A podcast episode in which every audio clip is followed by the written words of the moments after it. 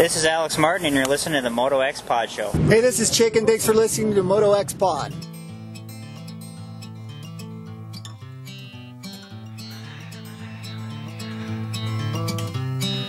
Lately I've been wondering what's been going on. I've been here before, but I don't remember when. And every time we get to where we're entering, I feel my beliefs and hopes surrendering. But I know I'll be coming home soon. Yes, I know I'll be coming home soon. Cause like the enemies that we are battling, I am nothing but a human alien. Left with nothing else but to keep wandering down this path while stopping my hands trembling. Because I know that I'll be coming home soon. And yes, I know that I'll be coming home soon with a soldier's eyes. Episode 109 tonight. Uh, Mr. Hal Simpson in studio tonight. So I had to play a little Jack Savoretti Soldier's Eyes because, well, Hal's just a badass former soldier, man. He's here tonight. We got Dino on, so I had to get Hal in the studio. We got Zach Osborne, uh, former racer and freestyler Nate Adams, and Jay Kavanaugh with RAK Racing, which is um, you guys probably saw them out at Straight Rhythm. It's uh, Random Acts of Kindness. They were helping uh, AJ Catanzaro out. They do a lot of cool stuff. We're gonna have them on. But yeah, like I said, episode 109. Who would have thought we'd make it this far?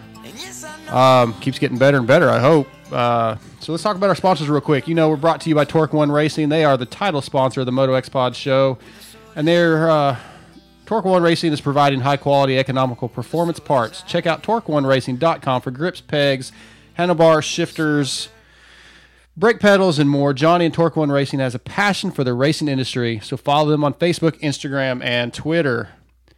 Also, we have longtime sponsors Shock Socks, MX Girl Designs for all your graphic needs, All Sport Dynamic wrist braces, Mad Jack Synthetic, an independent Amsoil dealer, Dane Evans, uh, Fly Racing, of course, the best gear out there, Power Band Racing, a WP suspension. Um, they do all a lot of you know revalves, any anything WP authorized. They're a WP authorized suspension uh, service center.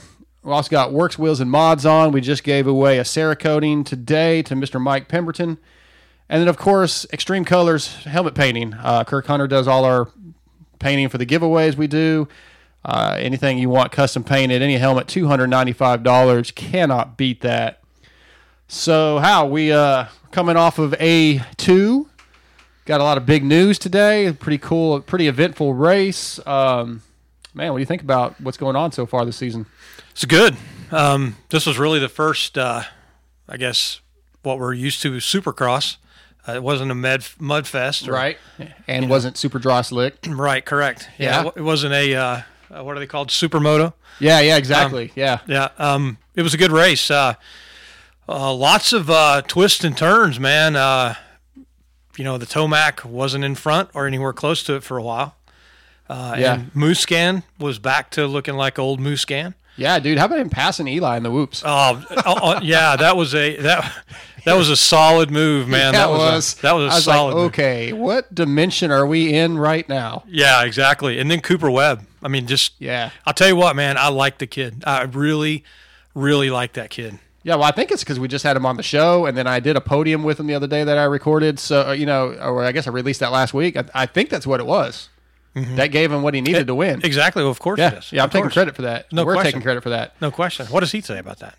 I haven't asked. I mean, he's probably too busy talking to you know. I, I probably need to talk to him. and Say, hey, man, Yeah, you know, you, you need to give credit where credit is due. exactly. Right. Yeah. So, um, yeah, well, let's let's just kind of jump forward from the race a little bit. Came out, news came out today. Weigandt uh, broke the news that Jason Anderson is out for at least for a while with an injury. Supposedly happened yesterday. You got the uh, conspiracy theorists that that actually probably happened during the off season, and he finally realized he couldn't race with it. I certainly don't know. Uh, I'm gonna give the guy the benefit of the doubt. Whatever, it doesn't matter to me. When he got hurt, he's out. Yeah. well, he wasn't. He wasn't racing with it either. Yeah, he wasn't doing very well. Yeah. Had a couple moments at Glendale that looked good.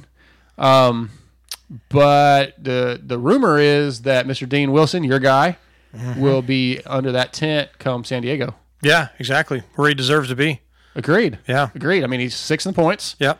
Uh, in front of the former champion, uh, Jason Anderson. Yep. Zacho's been hurt, so Zach has no points. Correct. So he is the highest uh, placing Husky rider at the Yeah. moment. Talk about a blue light special. Husky got a deal there, right? Yeah. The only the only uh, Husky up front is run by a guy that's not paid by them. You think uh, think Dino should have said, "No, I'll just stay with my program"?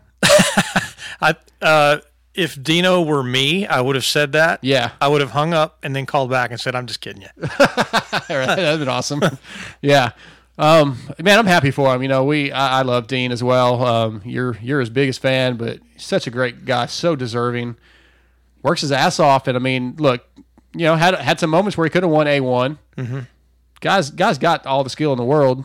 Uh, got a lot of heart. Got Yeah. a lot of his family behind him. He's he's he deserves it. Yeah, solid dude, solid dude. should have never lost the ride to begin with. Yeah, and, and you know that's the, you know, Bobby was in a Bobby Hewitt was in a bad position. I mean, he had a he had an upcoming champion, uh, he had a returning champion. You know, what are you going to do? Um, but still, I mean, it's Husqvarna, right? I mean, you would have thought that they they could have put a third bike on the truck, or and you know, we don't know what their what their arrangement is with Dean on the side, you know. Sure. But it sounds like they they had they made the best of a bad situation, and you know now Dean apparently might be on the truck again, and Yeah. but I'll tell you, it's the the scenario. I want to see what how this scenario plays out. So what if Jason doesn't come back until the end of Supercross? He's not in the point standings Right. anymore. There's no chance he's going to turn back with one, return back with one. Osborne, no chance compete with one. Dean Wilson could very well be in the top four, top five, competing all the way till Vegas. And what's going to happen when Jason Anderson comes back in six to eight weeks? Are they going to put Dean outside back in his sprinter van? Can't imagine they would Yeah, I can't imagine you do that either. You know, but then I wouldn't have imagined that he wouldn't have a ride this year either. Yeah, that's right. Um, yeah. yeah, I don't know because, man, I mean, they, they need they need a guy up on the box. They need a guy up in the points, and yeah, like you say, Zach and Jason aren't. That's not going to happen for those guys this year. That's out. Yeah. Yeah, I- hopefully they won't. I don't want to say turn their back on Dean, but kind of turn their back on Dean a little bit. You know, like uh, Yeah. kind of kind of half half ass let him Yeah. just I don't know how to, what the word is I'm looking for. I feel like they did him wrong, although maybe I mean they still helped him out, but it wasn't what he deserved. The, the emotional side of me agrees 100% with you, right? But it's business also. But it's a bit, yeah. And I, you know, I work for a Fortune 50 company, Sure. and I have to deal with you know bunches of zeros every day, and I understand the the the cost, and I understand also the return of investment. You have two champions returning to your tent, so you you have a budget, and, and I'm sure Bobby worked out his budget a year before. So I understand that business part of it too, but still, I also know there's exceptions and there's contingencies, and the contingency I feel like you know would have been to keep three motorcycles in the truck and uh, and move it. But you know, who am I? I'm, I'm I, I manage different stuff. I don't manage a supercross team. yeah, um, you I, I'm changing the subject a little bit, but you talked about your the company you work for, a Fortune 50 company, is what you said. Yeah. What what's up with uh, a, a a BP sponsorship for the Moto X Pod show? Well, brother, if if I was anybody, I, Yeah. I would be able to uh, tell you. But but um, th- they are sponsoring indirectly by allowing me to come here tonight. That's true. Yeah, I mean, hell, I mean, you know, and you're better than DJ TJ any day. So, yeah. Speaking of TJ, we're going to call him here in a minute. Doc raced uh, Supercross Futures again at Anaheim too, uh, and TJ was out there. But um, so, anything else stand out for you though with the the A two? I mean, I, I'm I'm listening to some of the other pods. You know, I, I uh, haven't got all the way through, but you, you got AC who in my opinion, is still the class of the field if he can stay on the bike. What does he need to do different? What's going on with AC in your head? Get off that damn green motorcycle. You think that's what it Uh. Well, well, check this out, dude. Okay. Okay. What happens to Tomac? Crunch time. It's either his motorcycle breaks, rear wheel stops turning, he flies off of it. Um, uh, Savatgy's meds wear off. He flies off of it. Um, it's just like every time you see a green bike really start getting some momentum, or we think oh, he's got it. I mean, I- what we we were all thinking the same thing about seeing Cirillo this last weekend, and Yeah. it just goes. It went south quick. I, I'm telling you, I think those green bikes, man, they're get off of them. I mean, look, and it even I, I hear what you're saying, and even if if you don't believe it's the bikes issue, may it's just a change maybe, Yeah. but it still seems like he just does these little brain fart things like Eli. Like we always say, Eli has a brain fart. Like, how do you wash your front end out Yeah. like that? That I mean, Did you see him looking back? uh, uh Yeah, he, AC he look back? Yeah, go back, go back and watch the tape. Uh, he he was looking the back. Che- he was. We don't use tapes anymore. Hal, this is 1988. We don't. No. But anyway, go ahead. You'll have to help me with that. Okay. I need a, I need an Instagram. Uh, Do, do you still use a coaching. Betamax? yeah. so go back and, and watch the what is it called video? Yeah. Watch the video. He's looking over his shoulder. Okay. And so is Anderson. Well, yeah, I- I definitely saw him doing it. I'll tell you, man. It it's dealing with pressure, and Yeah. I, you know I, I come from a world where pressure is is is it's beat into you. You have to operate under pressure, and um, if you can't, you're not left at that level. I'm not saying these guys shouldn't be left at that level, but I wonder how much training under stress training do they do? You know, I mean, honest to God, like pressure training. And and you know, last night did you uh, listen to the Pulp Show? Uh, no? I actually started it today, but I hadn't. I'm about two hours in, so I, I've listened to some. I'm not sure what you're going to say. So, say. well, I'm going to give you a spoiler here, but Okay. uh, Webb is talking about his difference in training um, with uh, Baker. I, that's where I'm at. I, like So- he just started to ask. He just asked Webb about Right. the, the rumored issues. Right. So you know, Aldon is a uh, he was in the uh, South African Army, and I've had a chance Yes. to talk to him a few times at nationals, and and uh, you know, one of the things that he and I agreed on was, you know, military training. You train harder than you fight. That that's the whole premise of, Okay. of training. You train harder, you train longer, you get hotter, colder, wetter than you do for a fight. You train under stress with no sleep, no food, um, and then lack of communication. Well, these clubs and these places where these guys train, they're catered to. And I'm not saying they're not working their ass off. Sure. Believe me, I'm not saying that. Yeah, yeah. But Webb made a comment last night to Steve that when he got to Aldon's place, he was not in as, as good a shape as he thought. They did. They thought he was in better shape, Yeah, or would have been in better that's shape. literally where I stopped it. Yeah. Right when he said and, that. So and he said that so far. he had been practicing at about seventy percent his entire career oh, until wow. he got to Baker's. Okay, I hadn't heard And that Baker part. was saying, "Hey, dude, what's up, man? You're three seconds a lap faster than everybody else." And you know, he made the comment that, you know, I got it. When it, race day comes, I'll kick it up and I'll be up there. And Aldon was like, "No, that's not how we do it here." Well, you take a look at his performance in the in the first three races now this year compared to last year.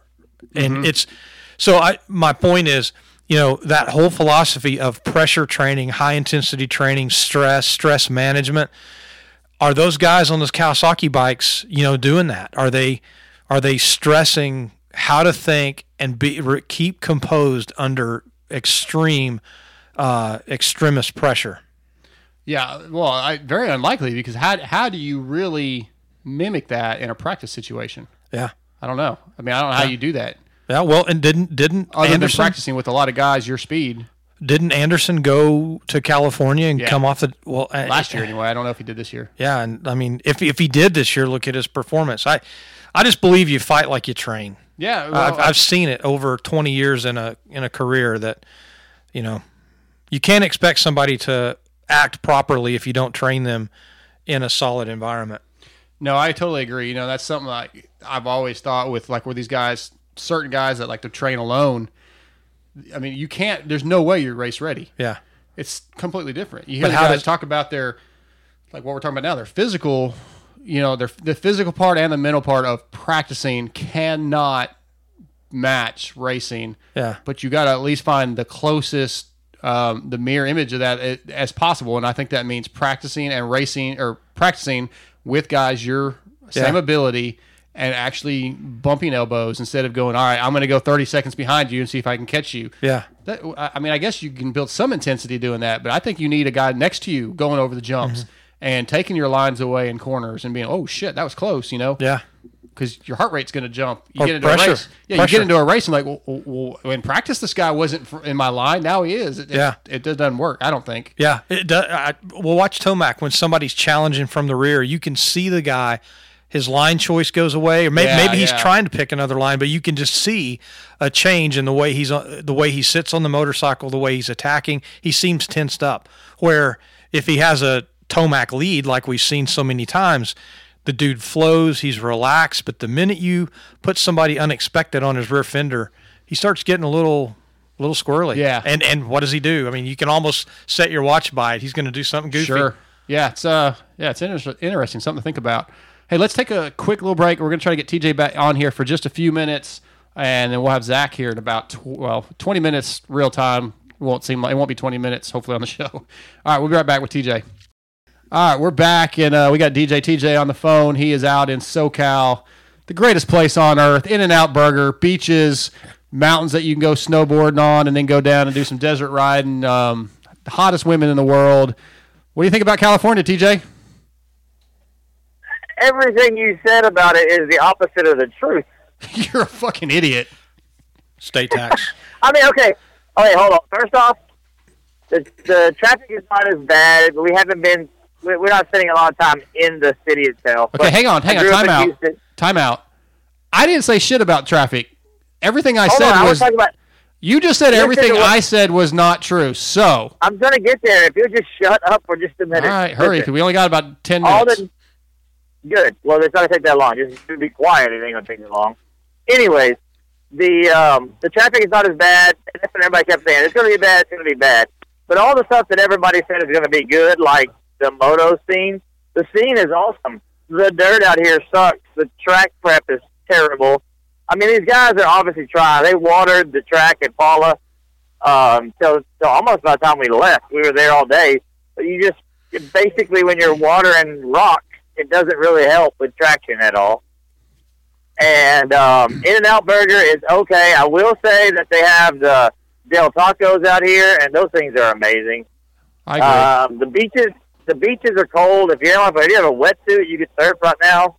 Other than that, the water's too cold really to get in. Um, I did go swimming in the pool yesterday or the day before, so it is warm enough for that. I know y'all are freezing there, but yeah, it's not everything it's cracked up to be, bro. All right, so I'm going to back up a little bit. Okay, I, I, I still think In and Out is fantastic. Most of the country does, so that you're you're you're wrong there. Um, What a burger! Whataburger sucks compared to In and Out, but anyway, um, the beaches I said are beautiful. I didn't say they were warm. Yes, the water's cold, but once you get in, it doesn't fuck. You don't feel it anymore. It's it's fine. The waves are awesome. You It's can't. just a, it's just a big water. It's just a big.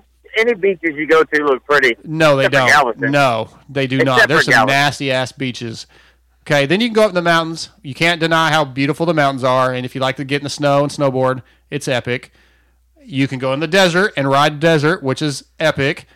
Nobody ever and nobody ever said the freaking dirt in California was great. Everybody says it sucks. You hear that every year. So like if you going in thinking it's going to be like Texas dirt or East Coast dirt, then you were an idiot. idiot. But I just expected since this is moto heaven supposedly that they would have at least a few good places to ride. Okay. Well, uh, and then like I said, the the women, man. I mean, come on. It's no, I haven't noticed anything. That the women in Texas are just as beautiful as anywhere else. So if Okay. you don't believe that, then you are a retard. Okay. Fair enough. So hey, tell us about Doc racing Supercross Futures uh, Sunday. Um, well, uh, Sunday he did exactly what we wanted to do. We wanted to get right in through the heat races and uh, not go to LCQs. Exactly what he did.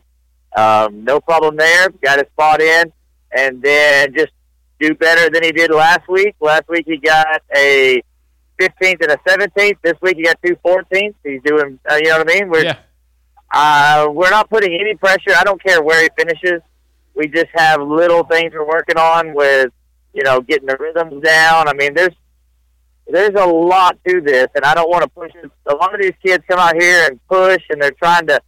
They think that if they do good, that some factory team's going to pick them up or some stupid crap like that Right. And there's literally like I mean Will Hahn and I were talking about it like during the fu- futures, and we were laughing about that. Like, there's no factory team to help out some kid because he did good at some futures race.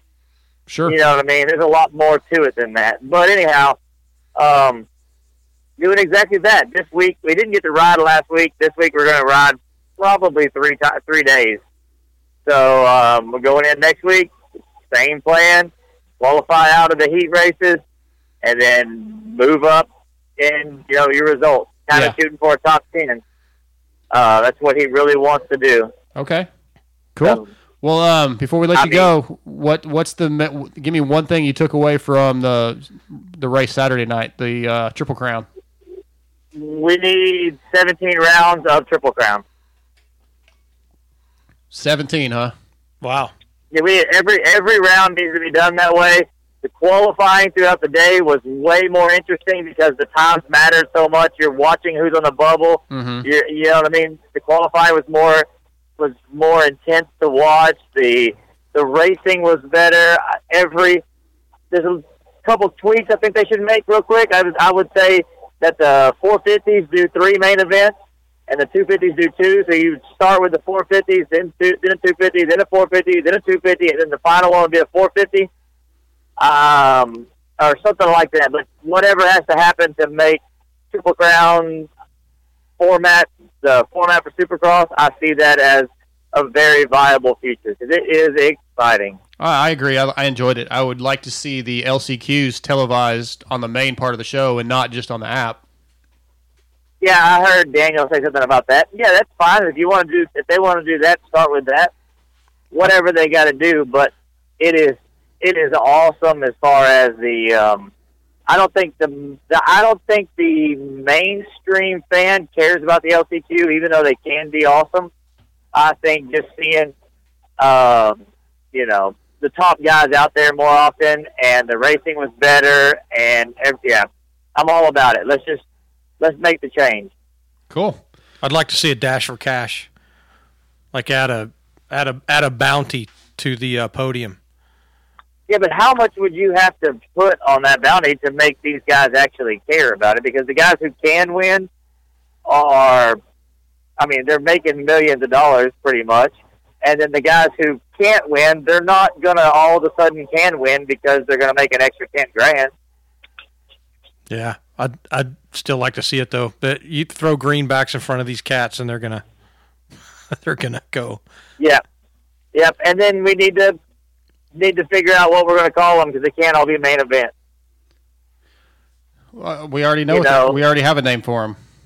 the gangbangs. Yeah, I know that, but I mean on a serious note. But yeah, I'm Uh, excited about it. Uh, It was I didn't even want to go to Supercross this uh, at A two until I realized it was a triple crown, and I'm glad I went because it was it was a the experience for somebody who is I guess burned out on going to Super. I love watching on TV. Don't get me wrong. I, I I'm not going to miss them, but being there is kind of blah.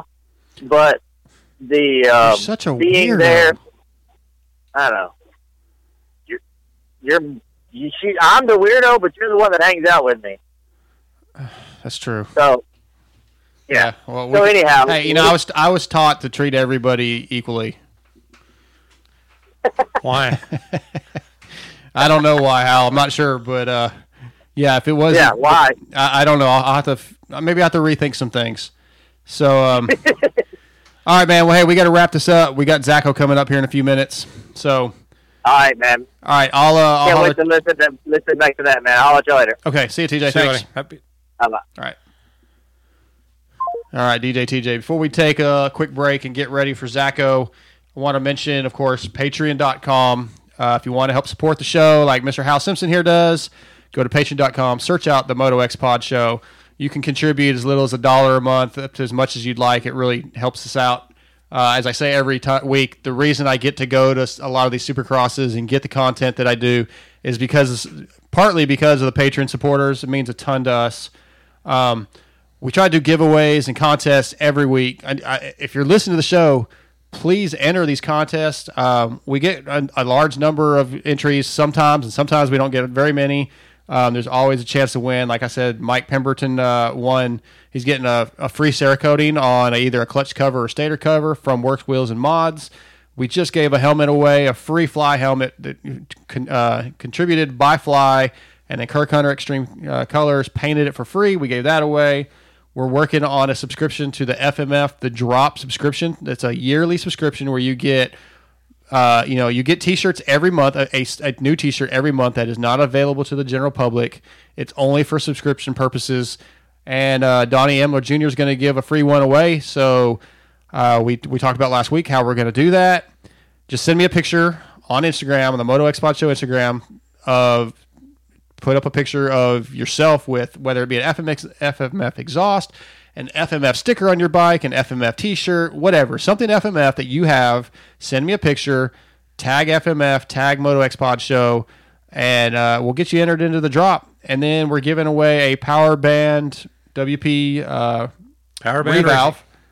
Yeah, you use Power Band Racing. Oh yeah, Billy's Um, man. Ryan Sipes uses Power Band Racing, and they're helping out. Um, yeah, just- oh, uh, Club MX. Lane Lane Shaw. They're helping Yep, Lane helping Shaw out out. Lane Club MX So with they're uh, giving a yeah, they're giving a free revalve away. You just have to pay for the shipping and, and I think parts and stuff. But I'll give you the details. Uh, at the end of the show, I'll tell you guys how how we're going to do that. I did it last week. We'll do it again this week, and we're giving some Amsoil away this week too. We'll talk about that later in the show. We're going to take a quick break, get ready for Zacho, and we're back.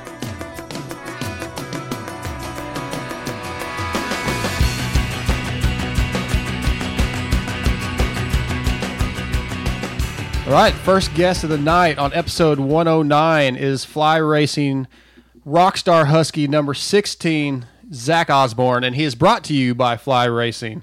Since 1998, Fly Racing has been focused on developing the best gear possible. In 2019, Fly Racing will be a title sponsor in Supercross. Riders like Weston Peick, Blake Baggett, and our guest Zach Osborne, and even Damon Bradshaw wear Fly Racing products. Fly Racing should be your gear of choice, so go to flyracing.com or your local dealer to see all that Fly has to offer. What's up, Zach? Not much, man. I'm just chilling here in California. Um, trying to be prepared for when I get back to riding, hopefully on Monday. So, um, yeah, it's getting close now. Looking forward to it. Definitely, man. I, uh, you know, I we had you scheduled the day you got hurt, and uh, that was that was a bummer. I, I could hear it in your voice that day. You know how bummed you were, but man, it's it's almost time to be back. How excited are you? How are you feeling? Yeah, it was a it was a nightmare situation. Um, you know, worst case scenario, got close to Anaheim, and uh, around the holidays, it was tough to kind of get the surgery that I wanted um, from the right guy and everything. So that kind of prolonged things, and then um, yeah, finally now I'm back to normal. Um, I actually, I had some broken ribs and scapula, uh, scapular fracture, um, bruised lung, and, and spleen as well. So it was Oh, wow. a pretty big injury. Like Yeah. it was a it was a big hit. So um, now you know we're almost uh, five weeks since the crash, um, three weeks since the surgery. So I'm kind of back to normal, feeling myself again, and uh, yeah, ready to get get going. Well, do you uh, you want to tell us what actually happened that day, uh, like the actual details of how the crash occurred? Yeah. or just yeah. I came out of a corner and there was um, this kind of pretty basic wheel tap that we had been doing um, all winter. It was the last day that we were gonna get to ride before Christmas, and uh, yeah, I came out of the corner. Uh, somehow got into first gear in the corner, realized it, spun a little bit, so I was really low on the wheel tap, and then uh, hit neutral, Oh, and I was low, so it was just a double double whammy of bad, and uh, endoed it into uh, another jump, and just yeah, kind of splatted a little bit. uh, didn't didn't roll very good, and uh, yeah, that was it. It was a big old hit. yeah. And you you told me that you bent bent the existing hardware from a previous broke collarbone. Um, so what do they do? They go in there and just replace the hardware completely? Yeah, they took it. They took the old one out. Um, it was a plate that I got when I was uh, 14, 13 or fourteen years old. Oh, so okay. it had been in there a long time. That was the biggest um, worry or variable was getting that plate off without stripping the old screws and and you know kind of not knowing um, really what they were dealing with. You know, they had an idea of what it was and and they had the right tools to get it out with, but at the same time, you know, it was old and um, it all kind of depends on how welded to your bone the, the screws and stuff are. So that was the biggest variable, but um, everything out came out perfectly, uh, thankfully. So um, there were no hang-ups there, and, and my recovery has been pretty much perfect since then. So Awesome. um, almost three weeks out now, and and feeling really good. Riding my road bike, riding my mountain bike, and you know, kind of back into the swing of, of normal, uh, if you will. so the next step is to to start riding, which I'm going to do here in California on Monday. Awesome. Hey, Zach, it's Hal Simpson. Nice to meet you, man. How's it going? All right, buddy. Hey, uh, I've got a question for you about uh, GPs. Uh, you know, with the uh, donations and uh, the last two years, not, you know, well, year before last we did okay. Um, this year, not so well. but um, you know, and folks attribute that to uh, our focus on Supercross and the way the Supercross market is here, and you know, the outdoor market or the the uh, uh, GP market is bigger in Europe. Um, you've been on both. You've been in, in both sides of the ocean. Uh, what do you think? Uh, who has it right, them or us? Do we both have it right? And what are, what's it going to take for uh, American riders to to compete at the level of Herlings, or is he just alien right now? Um, I think we both have it right. You know, it's what what makes the money at the end of the day is what we have to do. So for us, it's, it's Supercross and motocross. Um, definitely, do I feel like uh, you know we could all be a little bit faster if we rode motocross all year? Yeah, probably.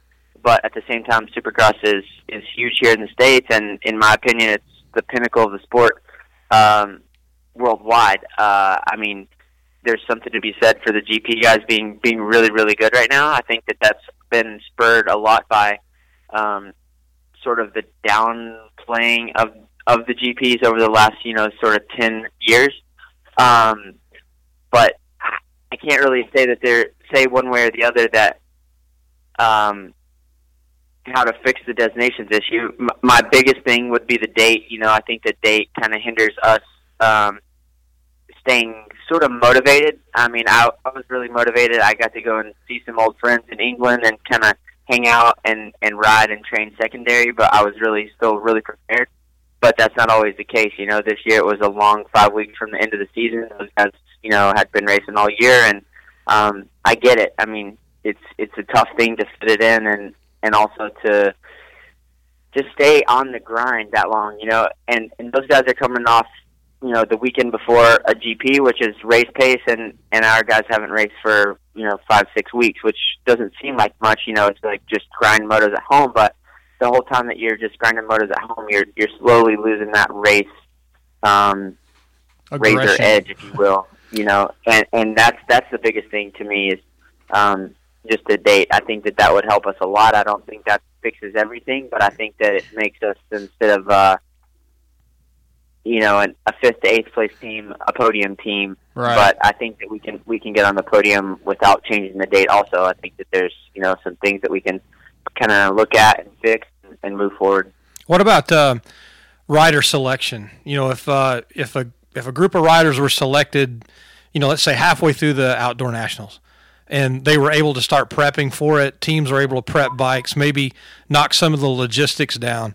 So right after the last national, uh, right after Indianapolis, you know, the guys are on a plane for three weeks uh, or two weeks, whatever it is, and they're able to acclimatize. They're able to get their logistics taken care of, their training, you know, knock some laps down in whatever country that it's going to be in. Um, do you think that would help? I mean, I did that. I think um, it, it made a big difference for me. I've spent four weeks in England. Um, I went kind of two weeks after the season, and then, or one week after the season, and then I was there for three and a half weeks before uh, before the race took off.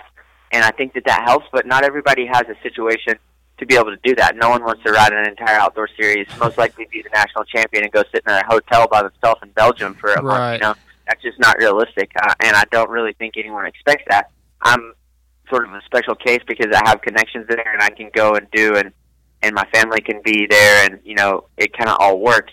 But definitely, I get you know people not wanting to just go straight to Europe after a season. Yeah. Yeah, for sure. Hey, let's back up to the off season. Um, sounds like you were you were on it. You were hauling ass at the at the test tracks. You went to the, some of the overseas races and um, were flying by all accounts.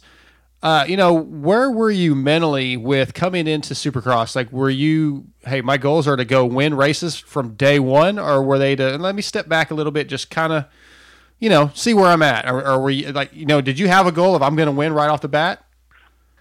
Um, when I started on the bike, no, but like the days before I crashed with just the level I was on mentally, physically, and just my riding. I was riding better than I've ever ridden in my whole career, Nice. and um, I felt like I would have been kind of selling myself short to not expect some wins. You know, it went from like, "Hey guys, do you think I can do some damage and you know get in the top five or whatever?" And everyone was like, "Yeah, yeah, that's don't think that's an issue." To like, "Hey, like you need to win some races," you know, Yeah. and and then it kind of changed for me mentally. Also, like you know, that was a big boost that people. The people around me that have seen a lot of riding and, and a lot of racing could, uh, you know, class me as that that sort of rider.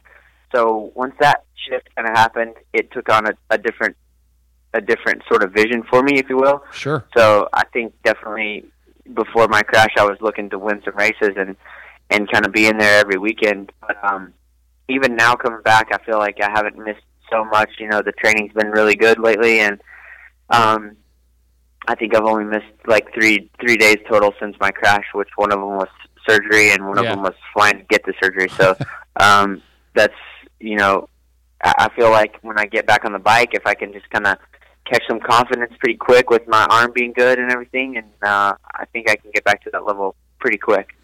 So how how does it make you feel? I'm sure you you watched the first three rounds, three different winners, three winners that really by the quote unquote experts weren't picked to win. Um, the the guys that were the favorites have been kind of all over the place.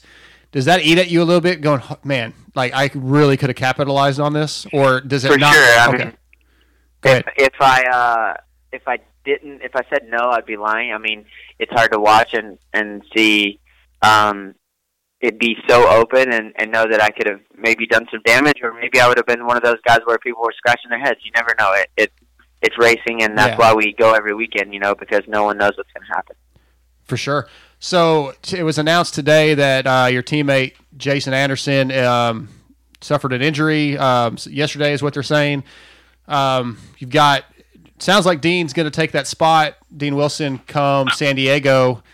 My co-host here tonight, Hal, is the, the number one Dean Wilson fan. What are your thoughts on Dean and, and what he's done so far, being sixth in the points? Yeah, I'm not sure um, as far as what what's going on with the fill-in and all that stuff, but yeah, he's, he's doing a good job for himself. I mean, um, you know, I think he has pretty good equipment and and stuff. So I'm not super surprised Dean's a national champion and he's done a lot um, in his career. So for me, it's not a huge surprise. I think it's just Dean kind of needs to be in, in the situation that he's really comfortable with, and I Yeah. think that he's got that right now. So it's not a huge surprise to me.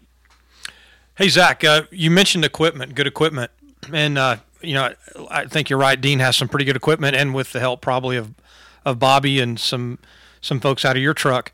What's the difference? Um, would you say uh, in equipment? Uh, a guy like you, a guy like Dean, of your caliber, if you were to you know put together a motorcycle like Dean's, where are you at in the cap- the capability of that motorcycle versus you know the motorcycle that you ride which there's probably not a whole lot of difference between Dean's bike and yours but you know what what, if we compare like the AJE team?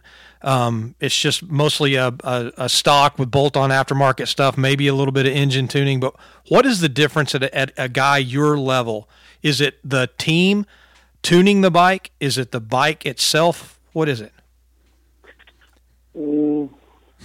That's a tough question, but like for me, it's it's the team, like uh, the the eyeballs and the the guys around the track that you know can see stuff that I can feel, and I, the the the hardest thing is finding guys who you can relay information to, and they can really understand what you're saying, or you know, you come back and you're like, hey, I think we should go you know, two clicks here, two clicks there, and they're like, well, maybe, or you can do these two clicks, and that's going to do something else plus this, you know.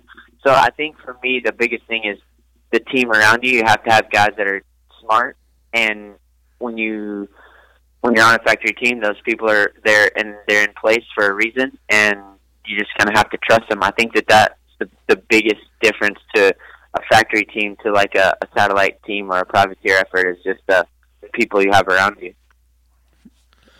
Cool, man. Hey, I got I got a non-moto related, I guess, sort of non-moto related. Yeah. Um, I've got a few friends in the industry. Uh, Mike Gosler and I have become pretty good friends, and we're, we're we both geek out over guns. I've, I've made a living, a career carrying guns, and and uh, Mike is a big gun guy, and uh, we geek out together on text message over guns. What what what do you geek out? Are you a, a moto geek, or what do you geek out over? When I'm you're a not on the bicycle bike? geek. Um, I Bicycle? love bicycles. Um, it's just something I've always kind of been super passionate about since I discovered it uh, a long time ago. So that's that's one of my favorite things. And I also have this strange um, side obsession with biathlon. I don't know if you know what that is. Yeah, Um, I being don't. that you're a gun guy, you probably Yeah. do know. yeah, But yeah, uh, I know. I yeah. love biathlon, and I really uh, am super keen. I've been I've been debating for like two years now whether I wanted to get a gun and uh, do some running and shooting, or or what I wanted to do. But like now, I'm finally to the point where after this biathlon season, I'm going to try to like you know uh, sneak around and find uh, a cheap one, a cheap on Schutz biathlon rifle, and and uh, pull the trigger. brother. There's No pun intended. brother. There there's nothing cheap about about Anschutz. but no, nothing at all. But it's it's kind of you know you get what you pay for. That you know specialty marksman stuff is is high. Period. yeah, they're they're like the KTM Husqvarna of, of rifles. You don't have any in, inside deals, do you? yes, sir, I do. As a matter of fact, I do. Oh, Well, I might have to get your contact. yeah, I'll hook you up with Hal. He he's a great guy, and yeah, he'll he's a former uh, Marine, and well, I guess you're always a- once a Marine, always a Marine. But yeah, special For sure. for, special forces, great dude, man. So you'll probably get a chance to meet him um, at, at Houston Supercross for sure. That's where he lives. Um, probably Dallas too. If, hopefully you'll be back by Dallas.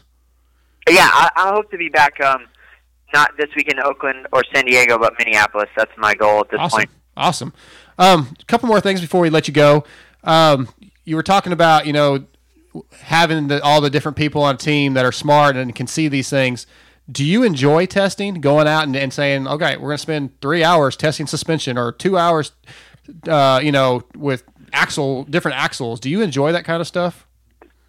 Yes, I do. Um, but what I enjoy more is like um, kind of helping the younger guys on the team. I try my best, anyways,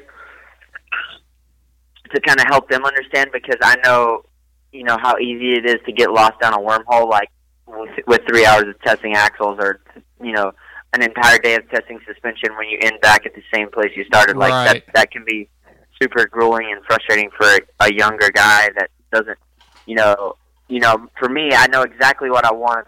I want my bike to be really good, never perfect, always adjustable. Like that's kind of my my goal with the bike. And I was really fortunate that this year, as soon as I got on the 450, it was kind of right there. So we didn't really change so much during the off season, even with it being a completely new bike for me. So to answer your question, I do enjoy it, but at the same time, once I find what I like, uh, I, I'm a you know stick with it and kind of get used to it, and it, it'll come around. You know, you're not, you're never going to have the perfect setting for every track that you go to, and Right.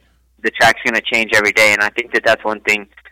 One easy way to get lost is is chasing perfect each day. You'll get down the you know down a wormhole Sure. miles long and, and never get back and forget where your base was and then you end up back at your base and you're like wow you know this is really good why do we ever right. change and Right, right. it's just it's very easy when you have all those parts at your disposal you feel like sometimes not pressure but you feel like um that it's all there so you need to try it all but that's not really the case if you come across something that that's good that you enjoy riding and and you can get along with then there's not really any reason to continue on you know Absolutely. Hey Zach, you mentioned something a second ago about uh, you know testing and bas- basically finding your your your zero uh, in the in the gun world. We call it a zero, but your baseline, where you're comfortable, where everything works. Um, when you're when you get injured uh, and you lose range of motion, or you lose strength, or you lose stability in a part of your body, how does that affect your baseline setup? Do you go back and start changing things, or you know, when we're when I was 17 years old, jumping out of airplanes, landing a little hard didn't mean anything.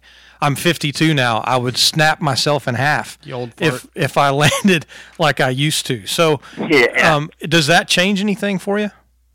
No, like the thing is about coming back from injury is, you know, you want to be kind of as close to really good as you can. You know, that's the whole thing with rehab and and having the right people around you. Like uh, I have Dr. G, who's um, completely 100% in um, with my my rehab, and also Dr. Edwards, who helps me with with rehab as well. Like it's a, it's a huge deal to just come back when you're 100%. So the whole thing is, you know, if the bike was good when we stopped, then it should be good now when we start again. If it's not, then there's something that you know you need to work on as far as either strength or um, mobility or you know whatever the case is. Yeah, good to go. Hey, one more question. You also mentioned something about working with young kids, and uh, I made a career out of working with kids and, and leading young men. And um, uh, my son, you know, I raised a son, and he's uh, 23 now. He's in the Marine Corps. And um, what do you see different um, about young kids now? I, I see a difference.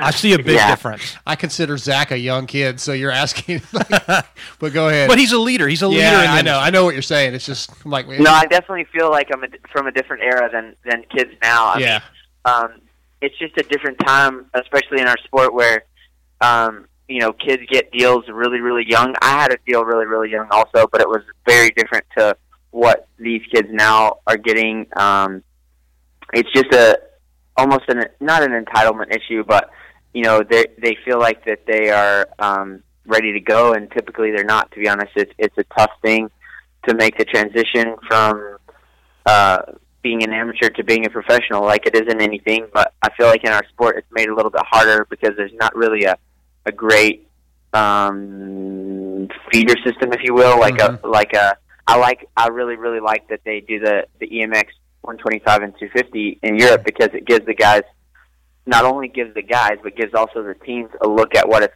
what it's really going to be like you know as far as tracks go and um and bikes go and, and all that stuff. I mean, it's it's a huge advantage for those kids um, who are racing the MX to to have a, a platform to kind of launch themselves from. And I think that the futures thing is in the right direction, but at the same time, I almost feel like that those the futures kids should be racing on Saturday night. You know, at Hmm. some intermission or, or or when there's no KJSC or whatever the case is.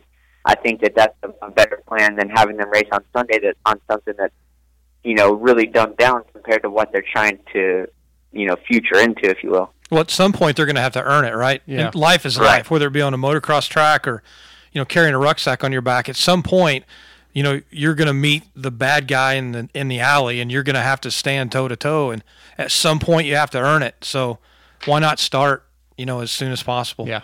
Right? Yeah, I agree with that 100. percent All right, so uh, two quick, two more things, um, and then I'll let you get out of here. Um, your your personality, man. You're a very friendly guy. You're very likable. You you treat everybody, from what I've seen, with respect. Um, you know, you're you're well, you're well big. You're followed on social media. People really like you. Um, is that a conscious thing? Whoop.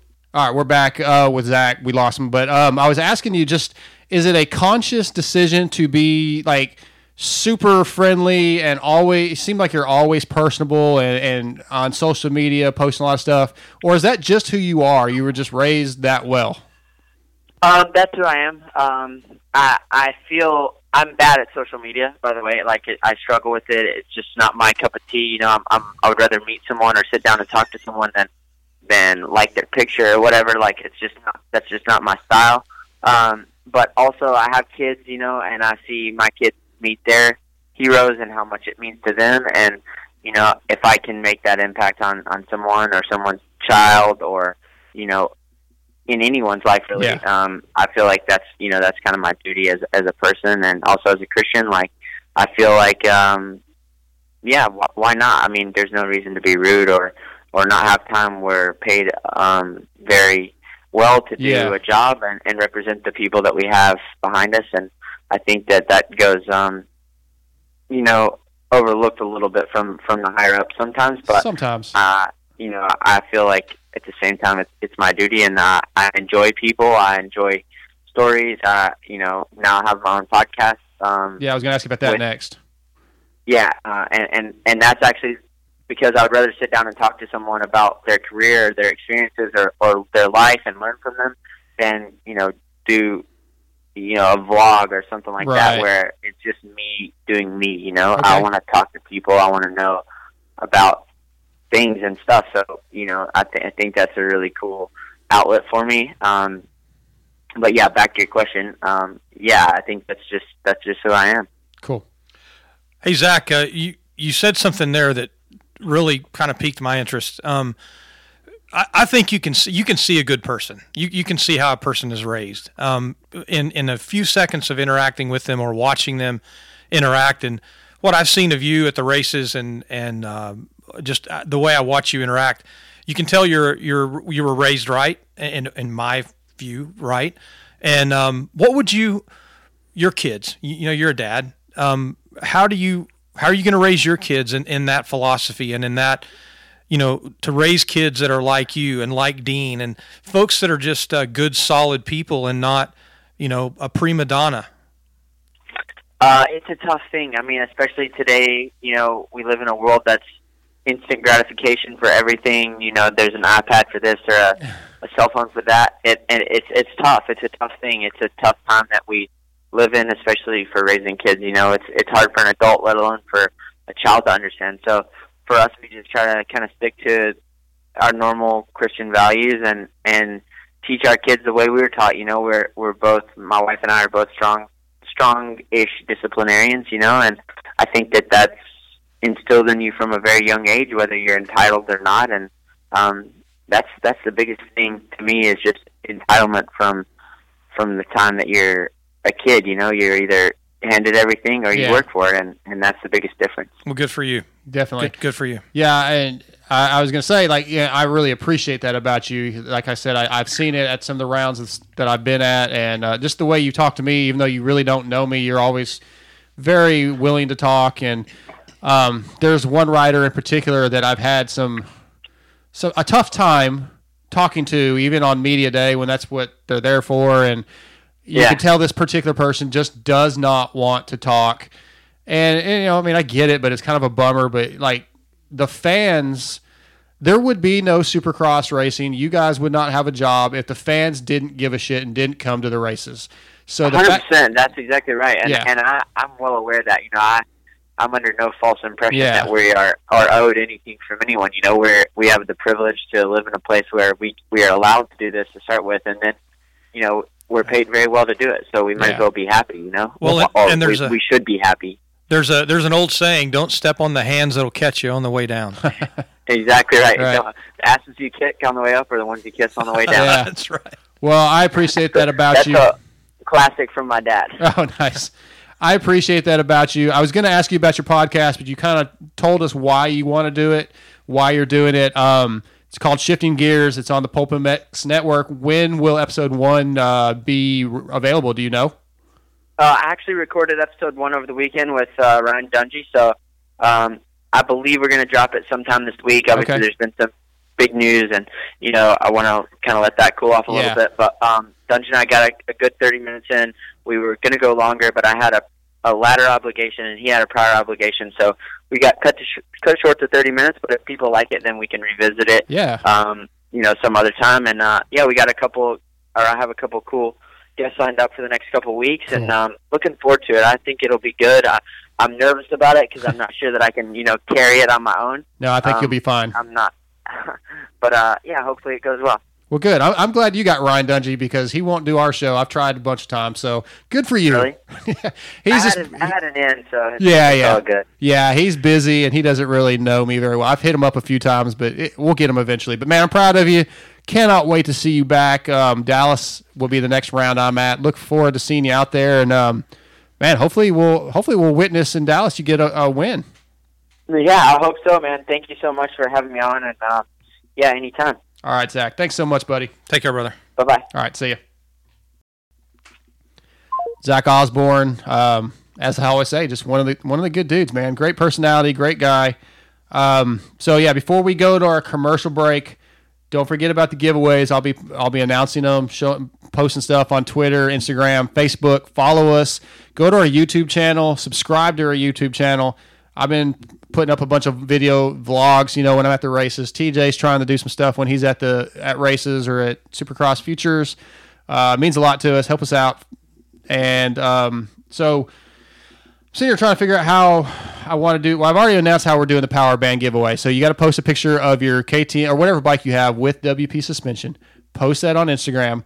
Tag at Moto X Pod Show. Tag at Power Band Racing. Follow at Power Band Racing, and hashtag Save My Suspension. I think is what I said, or something along those lines. You save my. What, what do you say? I don't know what you're, you're shaking your head. Speak up. Just say it. There's a tag and a hashtag. Oh yeah, okay. So Hal doesn't understand tagging and hashtagging, and I'm just learning about hashtagging. We'll talk about that off air. But anyway, um, hit me up at motoxpodshow.com contact form. It, it'll come to my phone, email. If you have any questions, I'll get you set. But we want to give some prizes away to our listeners, so get involved. We're going to commercial. We'll be back.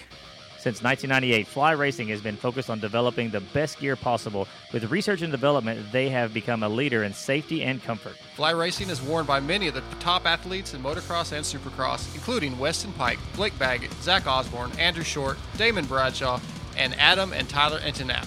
72 Trey, I wear fly, you should wear fly too.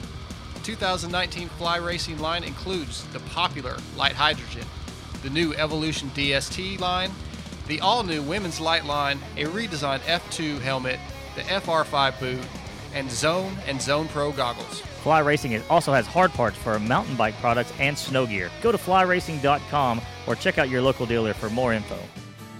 Hey Kylie, does your husband have to deal with leaking shafts? No way, Kathy. He uses Shock Socks, the original and number one 10 second removable fork seal protector. Looks like the best way to keep grit and grime out of your fork seals. So, if you don't want the headache and expense of constantly replacing fork seals, get Shock Socks. Go to shocksocks.com and visit them on Facebook to pick your color. And don't forget, they are available for street bikes too. Dark Side here. Are you guys in the market for a set of new custom graphics? Are you tired of the same old basic layouts the big box companies offer? Well, if so, then you need to check out MX Gurl Designs. From custom graphic kits, stickers, reproductions, and even vintage, MX Gurl does it all. Call or text Char at 936 828 1472 or email Char, C H A R, at mxgurl.com, and that's mxgurl, G U R L, and tell her Moto X Pod sent you. Mad Jack Synthetics is an independent dealer of Amsoil synthetic oils. Amsoil has been around for 45 years and was the first company to bring synthetics to the general public in 1972. Since then, Amsoil has led the way in application specific oils and fluids designed solely for your cars, trucks, motorcycles, boats, and more. We understand what your needs are when it comes to protecting your investments, whether it be your motorcycles or the vehicle you use to transport your motorcycles. Dane Evans and Mad Jack Synthetics is nationwide with customers and warehouses all across the USA and Canada. By joining the Preferred Customer Program, anybody can buy Amsoil products factory direct at wholesale pricing. Want to stock it at your shop or use it on your fleet of vehicles for your business? Would you like to become an Amsoil dealer and have a tax write off for your trips to the track or trail and start selling Amsoil to your friends and fellow racers? With Amsoil, you get free shipping on orders over $100, even when you are a wholesale customer. Contact Dane Evans to find out how it all works. We at Mad Jack Synthetics are riders and racers just like the guys at the Moto X Pod Show. We know what you need to keep you in the game week in and week out. Amsoil Incorporated is a sponsor of many of your favorite series Snowcross, ATV MX, Daytona Bike Week, the Sturgis Motorcycle Rally, GNCC, King of the Hammers, Hot August Nights Car Show, and Motorcycle Mechanics Institute. Contact Dane and tell him the Moto X Pod Show sent you. Let him help you save money on your maintenance using Amsoil. Contact Dane at 805 531 9551 or toll free at 855 623 5225 or at madjackdiesel.shopamsoil.com. Like us and contact us on Facebook at Dane Amsoil Guy, on Twitter at Dane underscore Evans 393, and on Instagram at Dane underscore Amsoil Guy. What's up, Moto X Pod listeners? This is Darkside, and as motocross racers, one of our top priorities is safety. That's why All Sport Dynamics wrist braces are one of my favorite products. All Sport Dynamics sees themselves as the Picasso of safety braces. Their passion for design and developing beautiful braces never stops. They've had the privilege to work with some of the largest names in the sports industry and have established a reputation for always bringing innovation to the table with every brace. For the pro chasing the championship or the six year old whose mom wants to avoid a broken bone, please try All Sport Dynamic Wrist Braces. Go to motocrosswristbrace.com or check out Instagram at wristbraceguy or call 936 569 1003 and ask for Jeff Brewer or Gary White. And keep in mind, these are the wrist braces that Justin Bogle, Joey Savatgy, Weston Peick, Adam Cianciarulo, Matt Goerke, and Broc Tickle wear in their pro careers. Check them out, All Sports Dynamic Braces. All right, we are back from commercial break, and our next guest of the night, man, is an honor to talk to. Some big news going on with him right now, I believe. Um, and he's brought to you by Shock Socks. Shock Socks is the original and number one 10 second removable fork seal protector. No one likes replacing leaky fork seals, so ask your local dealer to go to Burr Motorsports or ask your your dealer or go to burrmotorsports.com. Follow them on Instagram and Facebook. On the phone, Mr. Dean Wilson. What's up, Dino? Oh, not too much. Just driving back from the gym. What are you guys doing? Ah, we just got off the phone with uh, a guy that I hear may be your teammate real soon, Zach Osborne. Okay, okay. Uh, yeah, I'm not actually. That's not confirmed. Okay. Uh, Well- so, yeah, I, I, don't- know yet. Okay. Talk to them and, and figure it out. Well, we won't talk about that anymore. Then we're just hearing the rumors of the uh, the Vital MX and all that kind of stuff. So, you know, and maybe it's wishful thinking, but we're hoping that happens. But um, man, so three rounds in, sixth place in points. Technically a privateer with a little support from Rockstar and Husky. Uh, how do you feel about that? Um, yeah, I'm feeling good. I'm I'm pretty happy with that. Uh, it's the best start of a four fishing season I've had. Um, I feel like and, and one went really well. I feel like I let that one go a little bit, but you know, it's not you know, nonetheless like a really good ride. Um, and then at Glendale, um, I kind of just struggled all day, so I felt like coming away with an eight was pretty good. Mm-hmm. And then this past weekend, um, I felt like a fifth is pretty much where I should be and, and what I should have got. Um, I was riding really well. I just kind of, you know, my starts weren't great. The first start, I, I was third last in the first corner. I got up to ninth.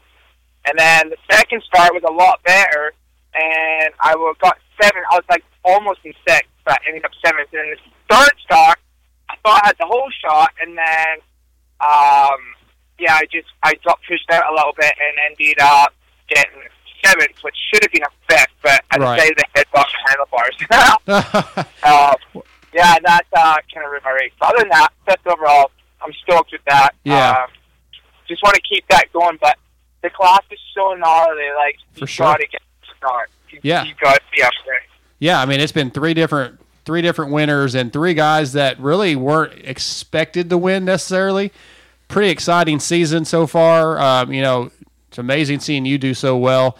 Um, what do you think about the Triple Crown format? Um, I was saying before, like it's a lot. It's a lot of racing. Um, for only one race. Um, point. Sure. You know, like it's you're really like kind of busting your balls for three races, and you know it, it can either work in your favor or against you. So I I would think that this weekend worked in my favor, um, and I got top five. But you know, I, I don't know. I just feel like if we got point full points each race, it would almost be a bit more better. Yeah. You know, the Olympic scoring system, like, like, dude, three minute events in one night, like, it's pretty gnarly. You know, it's, that's not easy. No, because very intense. 12 minutes plus a lap is approximately 13, 14 laps. So it's quite a lot of racing, you know. Yeah, for sure. And those aren't pace laps; those are sprint laps. You're you're you're putting a hammer down. Oh, you're you're full max heart rate. So Yeah. Um, but I don't know. I, I I was never a big fan of them, so I'm trying to just change my mindset and enjoy them. So um, that's what I'm gonna do. Cool. Hey, you mentioned your starts. Uh, your starts are fantastic this year compared to last year. Um, Yeah, start at A1 was obviously really good. Two whole shot.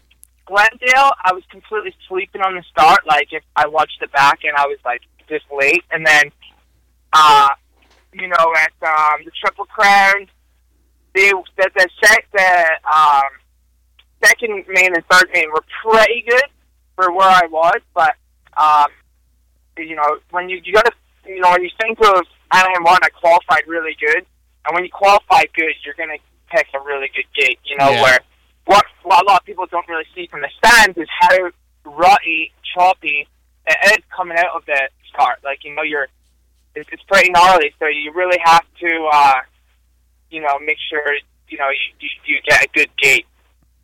Yeah, for sure. Um, so yeah, again, I mentioned you know you're technically a privateer. You've got your dad driving the van. Um, Paul Perebijnos has been helping out here and there. Um, you know, what's that like having your dad so involved again and helpful? Uh, I mean, he's a big part of your program when you were younger, obviously. Um, he's he's a delight to talk to. He loves the donuts. Um, so yeah, how's that how's that been for these first three rounds? Having your family there like that. Oh yeah, it's actually been really good. Um, you know, my dad's been a massive help to me. Just takes the best stress off me. You know, like when I'm at the practice track and then I, you know, I come back and he will wash my bike for me and do my bike work. So he's more or less my practice mechanic. And then um, on the weekends, Paul P steps in, and so we kind of have a good little system. Um, it's all just for the love of it. You know, Yeah. it's like everyone everyone's a volunteer pretty much. Uh, it's pretty funny, but really, like the crew is just me, my dad, Sam, who's a massive help, who's helped me ever since I was like on 85, pretty much, and um, Paul P. So I've got a good little crew. Um, the Rockstar Husky have been a huge help with taking my race bike back after the racing. Um, since Zach got injured, they really stepped up their support a little bit and they prepped my race bike um, in between Yeah. races. Uh, so that's been a really big help. And I mean, those guys over there have been awesome with helping me. You know, obviously it would have been ideal to be on the team, you know, but I'm just, you know, doing the best I can with what I got. And um, I'm having a lot of fun doing it. So, you know, I'm enjoying it. And I think that's half the battle. You know, I've been through too much. Um, just too, I've been through too much shit in my career to not enjoy this anymore. Like I want to enjoy it and not be miserable. Like this is, I think you know, it's it's I put in the hard work, and so why not? And you know, enjoy being at the races and have Yeah. fun. And I feel like that, the difference is having that mindset of like, you know, I put in all that work during the week and in the off season. Like you should be there, like smiling and enjoying it. That's a it's it's a you know not everybody can can race on a Saturday in a Supercross, and it's just about putting in perspective. I I Sure. want to enjoy it because I've had a lot of measurable measurable times, so I I want to enjoy it. Well, and for what I saw, the first two rounds that I was at, like that's what I saw. The vibe you put off was you're having fun. Um, you you got a lot of fans coming up and talking to you. Uh, you know, your crowd was probably most of the time bigger than than the factory Husky truck. Actually, you know, you had a lot of people. You're personable. Andy's talking to people. Your mom's talking to people. Sam's talking to people.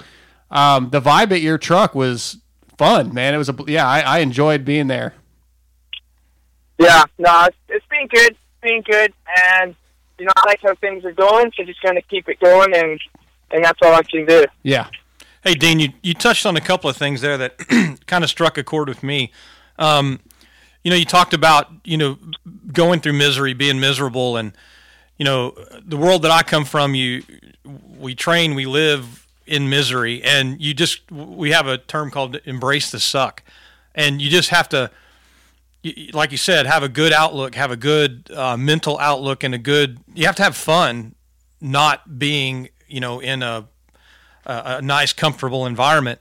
And from a fan perspective, and a guy that you know helped, uh, you know, Chad in the pits last year a little bit, seeing a guy that's having fun, and from my world, seeing a guy that's enjoying himself and having a fun, you can see the difference in performance. Um, it just seems like that's a, a big part of the mental game. Uh, would you agree with that? And do you feel like that's uh, kind of the position you're in right now? Is you have yourself to answer to? Right. I just think um, everyone's different. Everyone approaches things different. And when I say like I want to have fun, I don't like you know, I what what what I mean by having fun is enjoying the what you're doing in the process of doing it, not like going out and partying or anything like that. Like I'm talking, have fun at what you do. Like this, it's a pleasure to get, you know, to to race dirt bikes and go to the gym. Like you know, I'm sitting in my driveway right now, and this is the first time I've been home. It's six o'clock. I was up early this morning before breakfast training, and then I ate breakfast, went to the track, um, and then went dropped my bike off, went to the gym, and now that's me just back. But like I enjoy, I'm enjoying this, and it's not, it doesn't feel like a job because you know I'm working hard, but I want to, you know, you, like you said, you got to embrace the suck. Like you got to, you know, you, you're. I suffer every day when I'm writing. You know, your heart rate's maxed out, and so does so many other people. But I want to, you know, train my mind to where I enjoy the suffer. You know, like I think that's something that will help me, and I think is helping me is you know being in that comfort zone of being well, being in the comfort zone of being uncomfortable. If that makes sense. Yeah, it does. Definitely. And that's uh that perseverance. Um, you know, you, you've been through a lot. You know, you and you've been on that motorcycle for a long time. You've had a career, a true career. You know, uh, and you're coming up. Uh, s- I don't. I don't have the calculator out here. I, can do some quick marine math, but I'm sure you're pretty close to uh, 20 years of riding the motorcycle, if not longer. And you know, most people look at a career as a you know a 20 years a benchmark. So you, you've had a lot of setbacks. You've had a lot of injuries. Not a lot. I mean, everybody else has too in this career field, right? But um, the perseverance factor. Do you believe that you have a different outlook on perseverance? You, you detailed just a minute ago what I think is could be called, you know, professionalism. When you face adversity and you face a hardship and you face transition uh, or, uh, or a, a, a, a heartache, you persevere through that and you see the mission, you see what you need to do, you see the path that you have to go, and you're not going to let fear or doubt stand in your way. Do you believe that perseverance is uh, a, a good a quality that is commonly found in people your age uh, and in people in your career, or do you believe that perseverance? You're number six in the points of a factory world.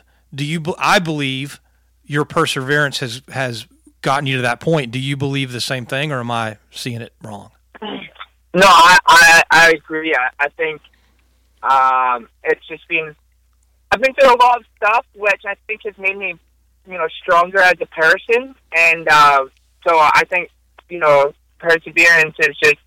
I think that's what's gotten me to where I am, and I just I still believe that I'm good on a bike, you know, and I can make you know with putting in good results, I can make a pretty good living at it. so why not you know, try and kick ass at what I do for another three or four years or however long it's going to be because it's not going to last forever. And, you know, I may have to work a normal job, and I'm sure that's not going to be as fun as riding a dirt bike. So, I don't know. It's not. You know, it's putting putting in the in the perspective of, you know, uh, I feel like I'm still good enough, and my heart's still in it. So why not keep going? And Yeah. um, I I think it's I feel like I can put an example out there for people like you know to not give up and just to keep going. You know, like there's always kind of a light at the tunnel, and I don't know. I'm we're only three rounds deep, but I just feel like um, just never give up at anything in life, and and no matter what, something will happen because it's just uh, the world works in mysterious ways. That's Yeah. definitely the thing I've learned. Well, Doors open when you just do the right things, and that's what I've been doing. So yeah, just Yeah. gonna keep what I'm doing. You're you're proof of that the last couple years. I mean, you know, yeah, you're you're a great personality. Just like we just had Zach on, and uh, same thing, man. Great person, great human being, treats the fans well, very professional, very talented. Um, and yeah, just don't quit, man. I mean, Zach didn't quit when he had to go to the GPs for a few years and came back and he's kicking ass. And you know, you've been taken off of factory rides a couple times and come back in as a privateer and the doors open back up because of your talent and if and your personality. I mean, you know, these guys want you on your, their teams because of the way you present yourself and your willingness to fight through. Yeah, yeah, Um, yeah. So I don't know. I just I like I love what I do, Good. and uh, yeah, that's it. So I don't want to keep you too long. You said you're in your driveway. I know you want to go inside and and, and probably chill out. Um, couple more questions.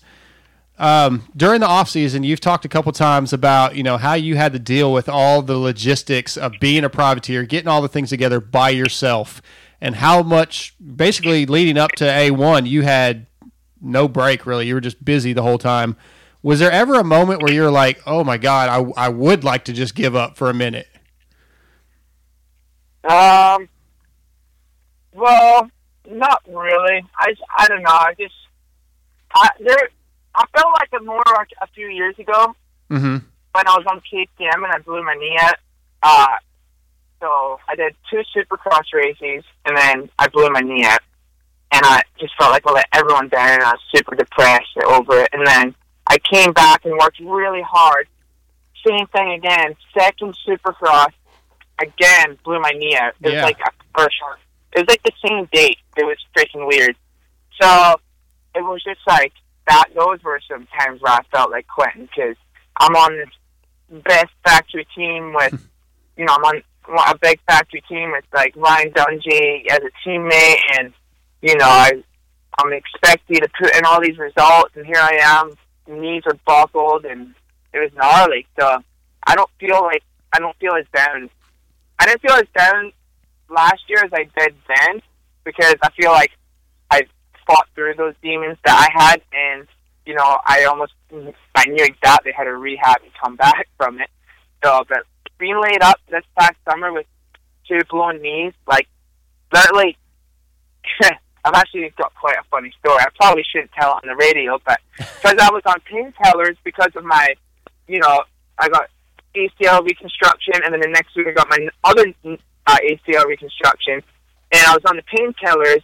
I couldn't go to the toilet, so I got laxatives, and I, it, they weren't working. So like I drank a tea, and I'm on two. I got two knee splints on, laying on my bed, and dude, these bad boys kicked in, and I had to get to the toilet, and I'd never put weight on my legs before, and I'm telling you, I was it was gnarly. nice, nice. Oh wow, that's Uh, that's uh, awesome. yeah, so it was. yeah, I I just had to throw that story out Yeah, there because that was that that being laid up with two, you know, braces on your legs is gnarly. Yeah, yeah, I can only imagine, man. Uh, The mad shitter. Yeah. yeah. Oh. yeah. Uh, Hey. I was all good though.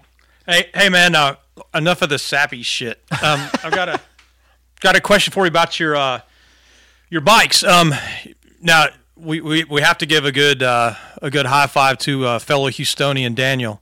Um, Mohead. Mohead, uh, working your bikes last year and uh, putting together your bikes this year, from what I understand from from the social media side. But what there, there's probably not a whole lot of difference between your motorcycle now and say like AJE guys that are riding basically stock Huskies with some bolt-on stuff.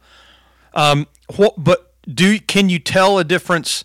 Say between the forks, you're running 48 millimeter uh, cone valves now. Same thing I have bolted on my two KTM's at home. Is there a difference between that setup and the 52 millimeter setup?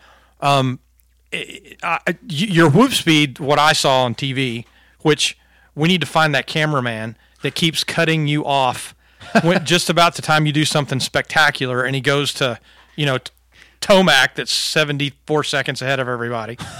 So, um, is there a difference between the way your bike, your bike now, and what you rode last year? Um, yeah, I mean, obviously I'm running the 48 and they have the 52s, and then I, um, you know, I have a factory service engine, um, and then all the other parts, wheels, bolts, triple clamp, bars, uh, seat, uh, everything I had to get, but, um, so yeah, the, the, the difference between the 48 mil forks and the 52s is, you know, with the, the steel frame, it has a bit more flex with the 48, and I think that's good for me in my corners. And then the 52 is, is a, a little bit more rigid. So I feel like the difference is I, I get a little bit more flex with the 48.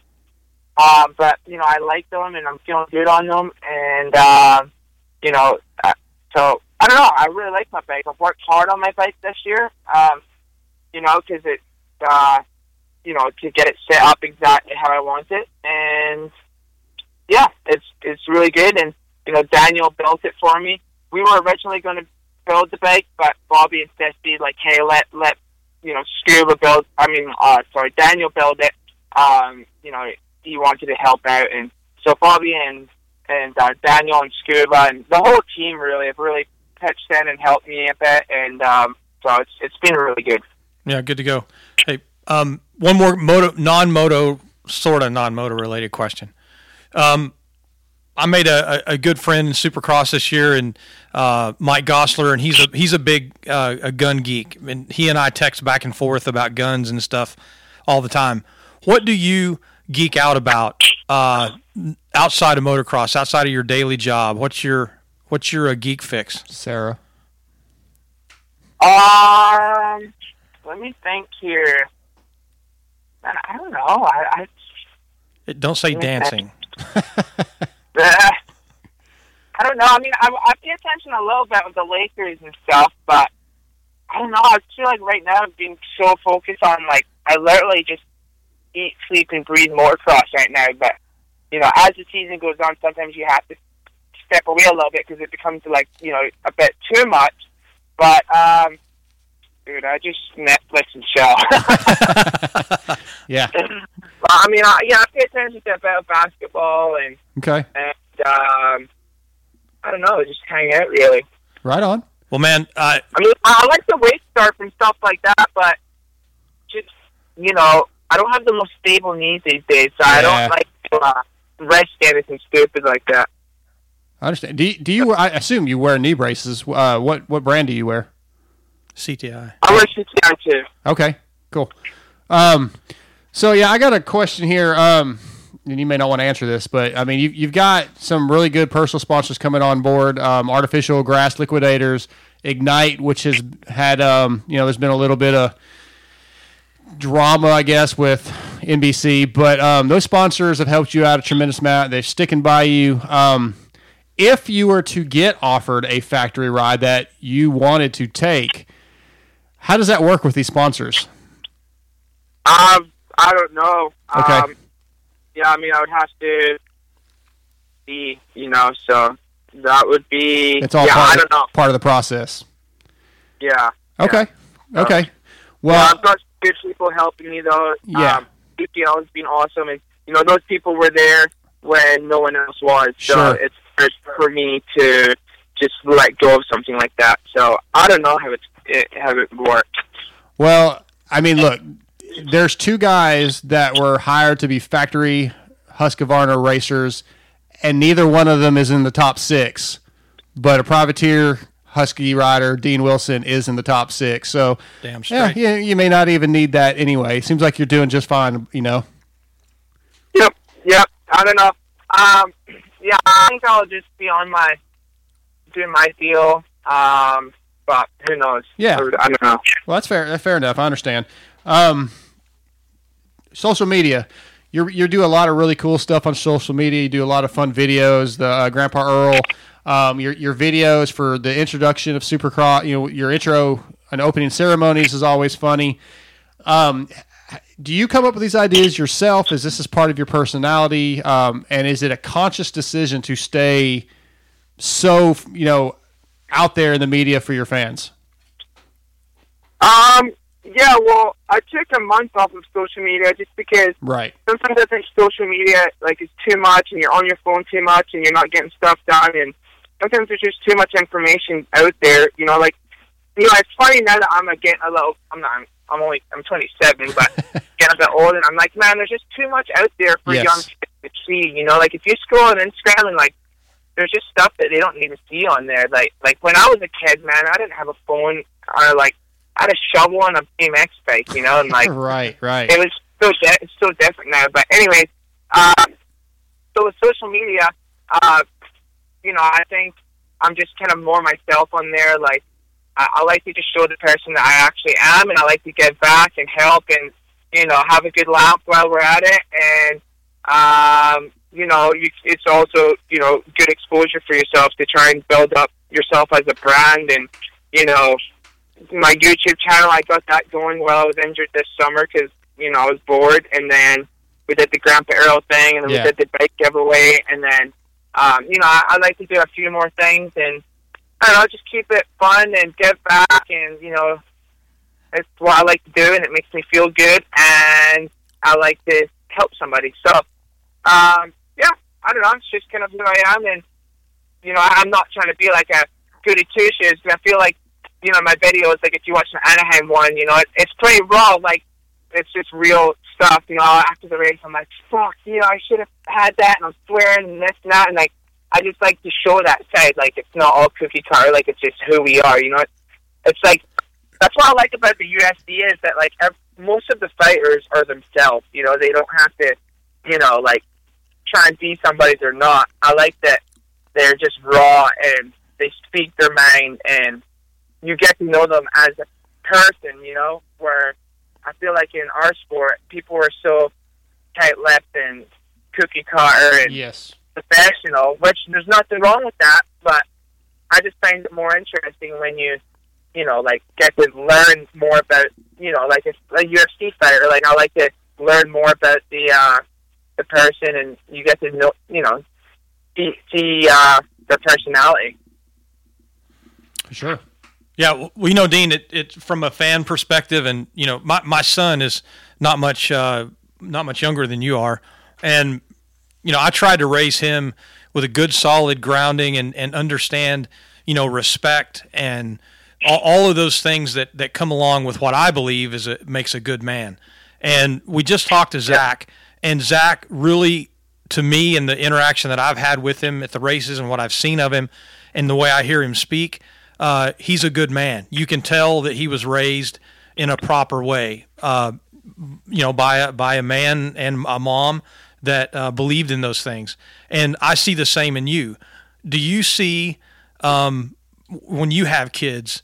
Are you going to try to take what your dad and your mom gave to you and give that same back? Um, or are you going to go kind of the way of the world where it's a little more soft and cushy and you know the rules are ambiguous and you know those things Yeah, no, definitely. Um, I just think when I was growing up, I mean, when my dad, when you heard that tone of voice, oh shit, it buckled up real quick.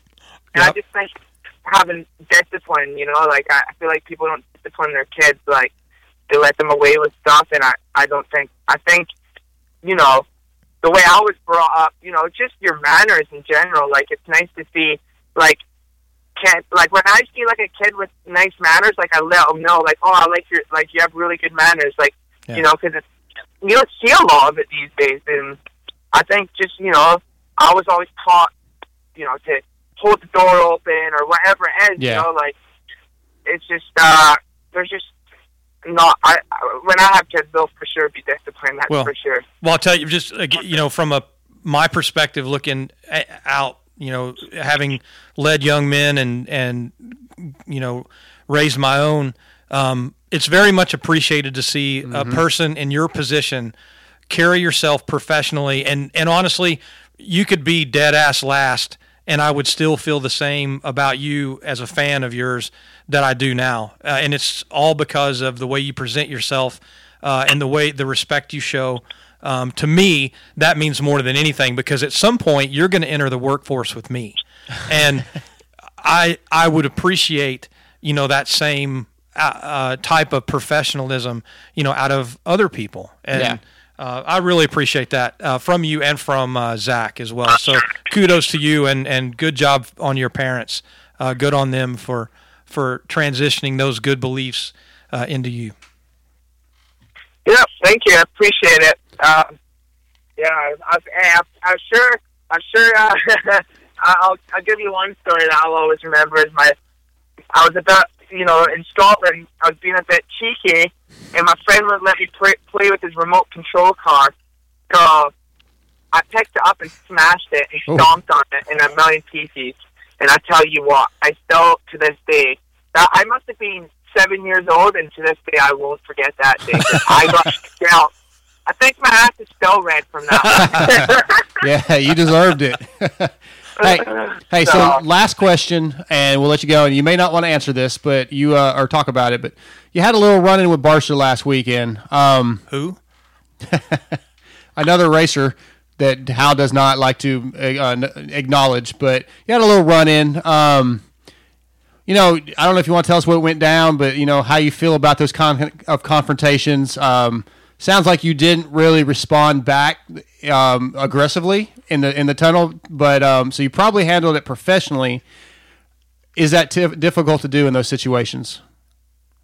Uh, no, was fine. Like we're just racing, and his passes on me were fine. Like he he didn't like clean me out or do anything like that. But dude, we almost connected like two or three times in the air for fourth place in a heat race. I'm just thinking like, are we battling for like the main event or or what? Like, or if our main event win? Like it was just like dude, this, the, he didn't shut off. Like I heard it. I don't think his bike shut off for a full lap behind me. So.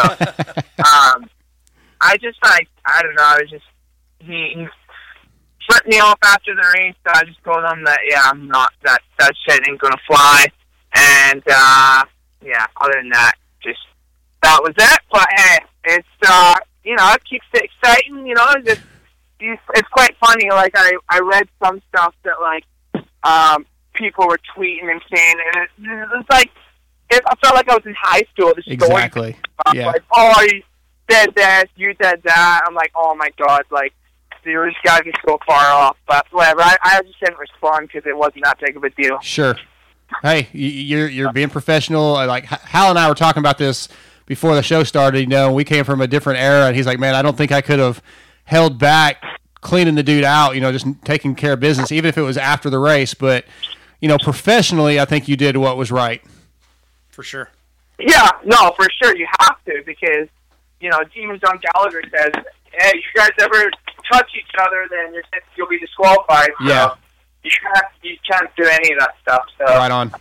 Well, hey, Dean. But you can't let people walk over you and, and, and flip you off. And I won't put up with it. That's for sure.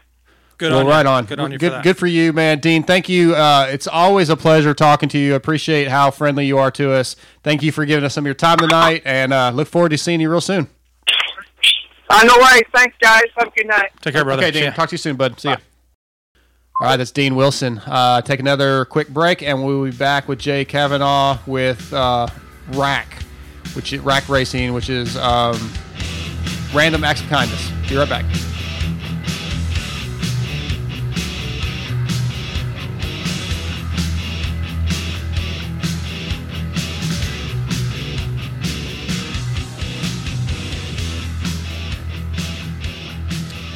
All right, next guest up is brought to you by MX Gurl Designs. If you're looking to make your modern bike pop or freshen up your vintage bike, Charlene at MX Gurl Designs can fix you up.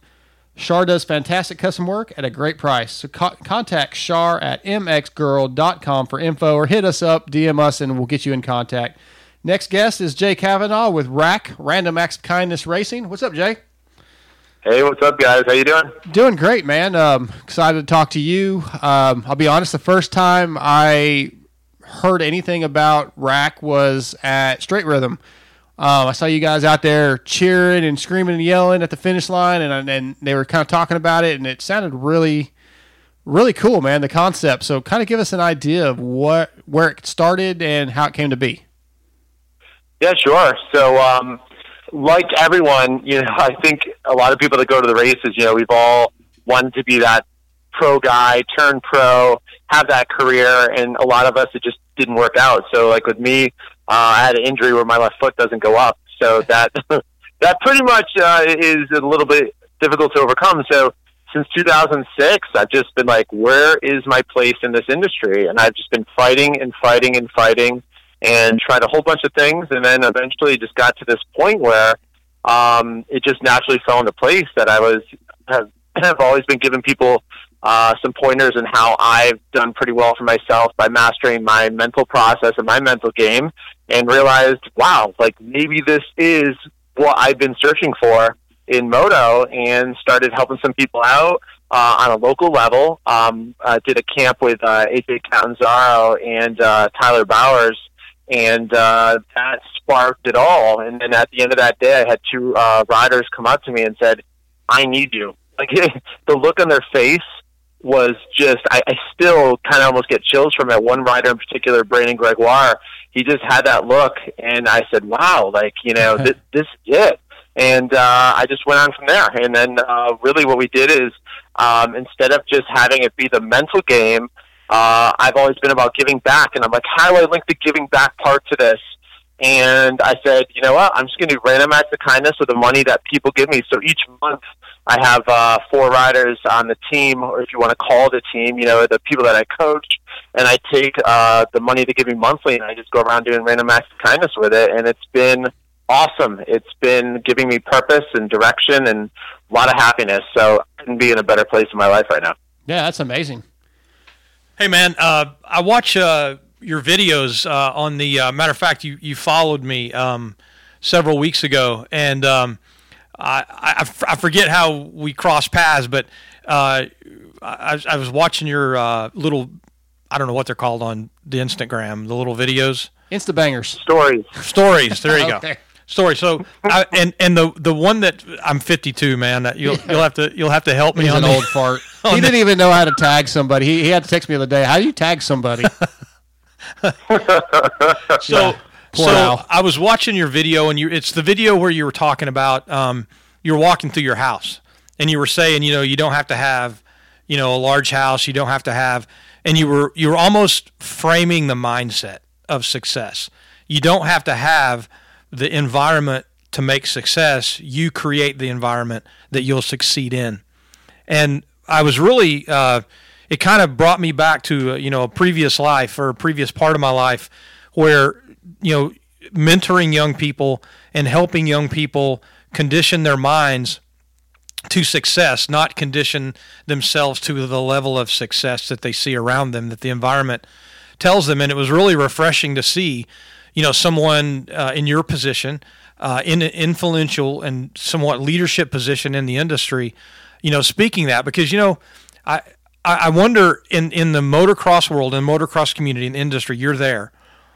Uh, and and comparative to our society, uh, the the kids of today uh, are a little bit different and, and think different than guys of my generation and guys of yours and Jamie's generation.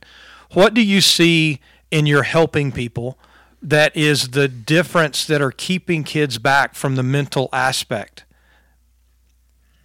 That is an awesome question. I love it. Um, wow, there's so many awesome things we can cover, but I'll I'll pick a couple of, of great ones that we can discuss. Um, biggest one is fear. Um, that seems to be the number one thing that holds people back in this sport and in life. Um, is fear and just uh, the fear of failure, more specifically. You know, it's not just a fear. I mean, because you say, well, fear. Well, we all race motorcycles. You know, a lot of us ride or practice or whatever on bikes. That, you know, you don't have any fear. Well, it, it's not so much when I say fear. It's the fear of failure seems to be the biggest thing because um, a lot of people just haven't embraced it. Like for me, I, I personally have had a, a, a very challenging last four months in my life. I've, I've been hit in the face more times than someone going up against Mike Tyson probably back in the day, or even now he's probably great. But um, and and it's like at first my perspective was nothing can go right. Like what's going on? Like this isn't fair. And then I was like, I can control my perspective. So what should I do because this isn't working? So I was self-aware and I said, okay, I'm not comfortable with where I'm at. I'm not like this feeling I have. And I made some changes and, and did some things that may not have worked out, but I said to myself, um, no matter what, I need I need to try something different. And if it doesn't work, meaning failure, um, then I'm going to fail fast, and I'm going to learn fast, and then I'm going to regroup and fire back. And um, a lot of times, just people don't have the guts uh, nowadays to, to take chances and go for it. You know, like I love it. Like if, if I was single and there was a woman that walks by me, I've trained my mind. This isn't something that's innate, by the way. This is something I've trained myself for. Um, I'll just go up and be like, hey, my name is Jay, and I'm just curious. Like, wh- what are you about? Like, what are you passionate about? Like, what's up? Yeah. And just start talking. And you know what? If it doesn't work out, I'm okay because the win to me is the fact that I didn't blink. I Yeah. did not blink. I charged up. I went for it, and I knew that no matter what, the way I qualify the win was taking action, not the outcome. Yeah, you know. uh, And go ahead. I, I'm sorry, man. Go ahead.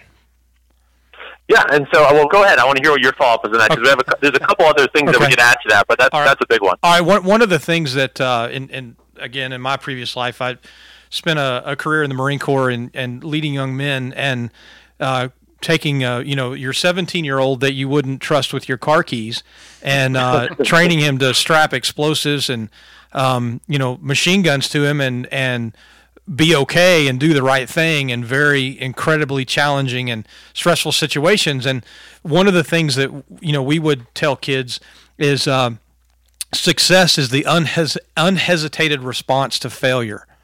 So you, I like that. You, you take that, you take the mission, and you look at that first.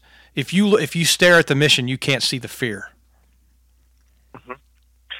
I love that. I, I think that's super powerful, and, and it's it's it's all your perspective, right? Like think about that. Like, does that change the amount of fear someone's going to encounter, or the the potential fear that might be there? It doesn't really change that, but it changes your perspective on it. You know, like for example, like right now, um, I miscalculated the amount of propane in my propane tank. I'm sitting in a house right now with a full blown winter jacket. Like if you guys are going skiing in Vermont, Yeah. you would use my jacket to go. Okay, that's on me right now inside my house doing this podcast with you, and I have a beanie on.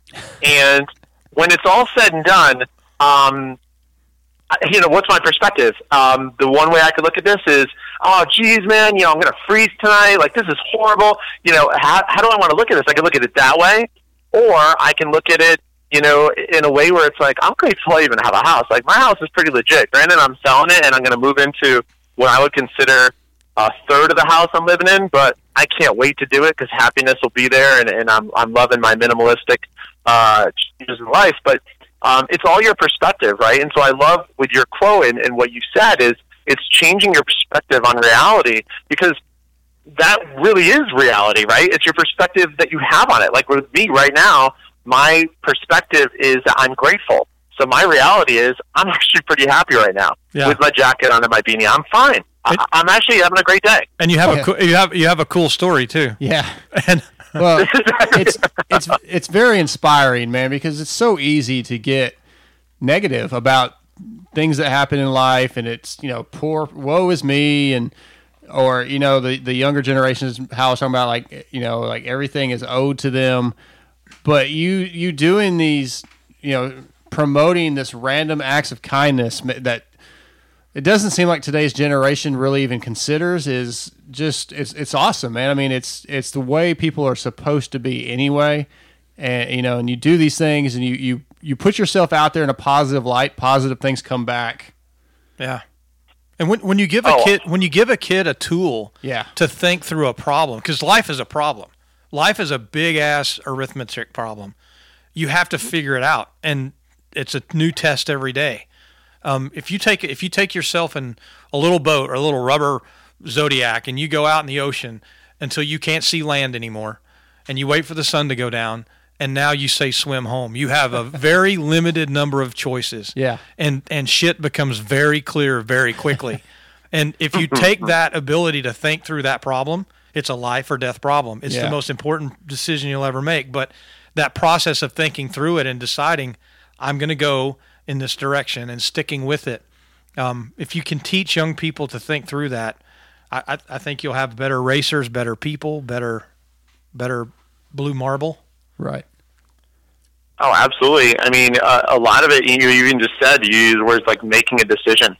Like sometimes it's just like making a decision. Like when I wake up in the morning, I make a decision. And, and sometimes that decision is even made the night before where, for example, the other day, um, there were three days in a row where I didn't feel I was optimizing my days. So, um, I did self, so step one was self-awareness. I was like, okay, I'm not happy with the way my last three days went. I'm like, all right, I don't know why yet. I just know that I'm not like cool with it. Okay. So let's think about it. Why? And then I realized that I was not using a lot of the tools that I know work and that I preach, and I've just been letting life distract me away from them. So I said, okay, fine. So then what tool do you think you should use? And I said, well, I want to have intention tomorrow when I wake up, and I want to manifest that intention throughout the day, and I want to go to bed tomorrow. So this is like, you know, like 8 o'clock at night or something like that. And I said, I want to go to bed tomorrow, and I want to reflect back on my day and be like, I won that day. And so when I woke up in the morning, I took steps. I took action to um, to to create the day I wanted because a lot of people go through life and it's passive. You know, it's like, oh yeah, I had a great day. You know, it's like why? And most people are like, you know, everything. They, the response is things that happened to them that were somewhat passive, right? Sure. With me, I love to look back at my day and be like, oh well, my day was this, but like I controlled it because like when I woke up in the morning, I primed myself and I realized I can control my attitude, my effort, and my focus. So I took those three variables and I aligned them in a way that I wanted to, so I could ultimately get what I want. And that's what happened. And everyone's like looking at you like, wait, what? Yeah, yeah. you know, That's, a, that's too much work. Yeah, and it, it's but it's not. You know what? It's Right. work at the beginning. Yeah. But once you get a flow, Yeah. it's you know it's no different than moto. You know, Sure. like once you get to that point where you put in the time and you put it and you have the discipline, um, it- beautiful things happen. You know, I mean, it, it but it takes effort. You know, and it, and it's that it's that making a conscious decision every day to to set a goal and attain it. And you know, that's the key to being confident, right? So people always say to me, they're like, "Hey, can you help my kid get more confident?" And I'm like, "Yeah." And like most of the time they say this, it's like the 10 second board is up and the kid can barely hear me and it's like the gate's about to drop. I'm like, "Hey man, like it's going to take a little bit more than, you know, Oh, yeah, you got yeah. this." Yeah, sure. Like, it takes it takes discipline and work and a lot Right. of off track uh, effort. But um, the, the point I wanted to make is that confidence is something that you you get, in my opinion, by taking setting goals every day that you that you can achieve. So that each day you look back and be like, I set a goal, I achieved it. I set a goal and I achieved it. So by day 30, 40, 50, 67, whatever it is, you look back, and then when all of a sudden I say, hey, how do you think you're going to do in Daytona? Like, let's say you're Justin Brayton, right? Well, how are you going to do in Daytona? Oh, well, geez, like I've set 67 goals in the last 67 days and achieved all of them. Why would Daytona be any different? I'm probably going to hammer down. That's when you believe in yourself, and that's Yeah. when people like Justin Brayton blow people's minds. Is when you get to that point of belief. Yeah. It, it, it, as you're sitting here describing it, I'm thinking that it's like it reminds me of like working out. Basically, like I don't work out because I don't want to, and it's so hard to get started. But everybody says, well, if you get into a routine of it, it just becomes second nature, it becomes part of it, and all of a sudden it's easy. And it's it's basically what you're talking about is a mental workout that once you do it for a little while, it just becomes part of your nature and it's you're, it's ingrained. But you just have to get through that. You have to have that initiative to do it. Yes, and the initiative, and that's the number one place that people struggle is to get started. Sure. And like if you like if you said, for example, um, if you want to take your example with the um, working out and getting started, if if I were to offer you a recommendation, it would be I've done this before with people, and and I'm telling you this that works. You have to break down barriers. So one thing I would tell you is I would say, hey, tell you what, tomorrow um, I don't want you to go to the gym and work out for 45 minutes on the treadmill and then 15 minutes wait and then do like a, you know, whatever for another 20 minutes. Yeah. Instead, I want you to wake up tomorrow and I want you to do jumping jacks for one minute. That's it. Not two, one minute. Then the next day, I want you to do them for two, then three, then four. Because what trumps your level of effort, like we're all, like moto guys, we're all pretty intense, right? Like if we go in something, it's all in. It's like if you're going to go into moto, what's the first thing you do? You buy like a, a toy hauler and then you buy like six PW50s. You hire Pro Circuit to come out and train your kid who's never even started a bike. Right. Like that's the mentality we all have, and that's awesome, and that's what makes our sport great and the people uh, in it great. However, I would argue that sometimes you have to take a couple steps back and say, I'd rather have someone create the habit first because then you go on autopilot, right? Because then what's going to happen is every morning, if I have you do that one minute, two minute, within 20, you're up to 20 minutes in 20 days. But now, forget the 20 minutes. That's not what I wanted. I wanted it to become a habit. Now, when you wake up, you're just like, oh, well, I just go to the gym in the morning. That, that's just what I do, right? Mm-hmm. That's the sweet spot, and when you can get a habit, and there's a habit loop, which is like a trigger, a behavior, and a reward. And it's like a simple little loop. It, it's just those three things in a little circle, and you have to control those three variables to make something become a habit. And that's when things get easy because habitual things are, are what we are made of. You Yeah. know, we're all basically living the same life over and over. I mean, I don't know about you, but I, I still have Facebook, and when I look back at Facebook memories, it freaks me out. I get freaked out by Facebook memories because I live the same way. Like I start Yeah. talking and saying things. If you've ever done it, it, it, it will shock you. Um, I challenge people to look back on them and see, and you'll be like, "Wow, I'm just living the same life over, and Over and over, over. each and every day." Sure. Yeah. Yeah, uh, it's that's yeah, you're you're 100 percent right. Um, so before we let you go, um, what are your goals, ambitions, and plans for the future with RAK Racing? What what like give us for the rest of 2019, and then give us for five years down the road. Sure. So I am writing a book on the mental game for motocross. Uh, I work on it daily. I enjoy it. The process has been great for me. Um, it's given me a lot of uh, clarity and direction in my life, a lot of purpose. So it's been great. And so the book is going to be one thing. Um, my goal is to also have a couple articles written uh, with RacerX or one of the other major media companies just to gain a little bit more um, of uh, an authority status. Yeah. And then um, on top of it, um, one one of the big, big things I'm working on is, uh, well, before I say that, uh, I do want to get one pro rider. I have talked to a couple pro riders, and I have tried helping a couple people out, but mental coaching is not for everyone. There's a couple guys that I'm kind of keeping on my radar, but I haven't found that like ideal candidate yet. But I have like one guy in particular I'm kind of keeping an eye out. But you can't go to a guy and say, "Hey, I want to mental coach you." It just doesn't work. Yeah. that guy has to come to you. I've tried it and it just doesn't work. There's a couple riders that I I'd rather not mention that I've went up to myself, and um, if they're not ready, it ain't happening. Sure. So, Yeah, yeah. um, at some point, I want that pro guy. And then to answer your question, five years down the road, one of the biggest things I'm working on is a couple people have caught on to what I've been doing. Um, I hijacked a ice cream truck one time on a walk with my neighbor. The woman was uh, driving down, and I went in my pocket to give her money to get an ice cream for me and my buddy. I didn't have any money on me. She didn't have any. He didn't have any money on him. We couldn't get ice cream. and I asked her. I said, because I'm sitting there, and I just, I was like, how do I turn this into a positive? Because that's what I try to do when something bothers me. And I said, um, I said, do a lot of people ask you for ice cream but don't have any money? She goes, oh, kids do it all the time. I go, that sucks. I go, but let's change it. I go, would you be cool if I jumped in your truck and you drove me to my house? It's like a third of a quarter, like not maybe a quarter mile down the house, down the road. I'll go in my house, I'll grab whatever cash I got, and I'll just rent out your truck, and we'll just hand out free ice cream. She's like, that sounds sick, and I'm like, let's do it. So That's cool. Yeah. um, anyways, so so that happened, and the reason I'm telling you that story is we handed out ice cream to a bunch of kids, went Facebook Live, people went crazy, and I found that in the amount of time that I was handing out free ice cream, I had just as many people wanting to donate and give me money to keep it going. I would have people that would say that would text me, be like, "Don't stop, don't stop! I'm sending you money. I got you covered for a hundred. I got you covered for twenty. And it was like I could have legit gone all day. wow. Um, so someone caught on to that. One of my friends caught on to it, and he said, "He said, you realize how powerful this is? It's basically like you're you've got something that people are, are loving. It's like real time donations and, and people giving back. And if you can get people to thank the people that donated, um, this would be revolutionary to like charities and nonprofits to help um, respect the donors that they have.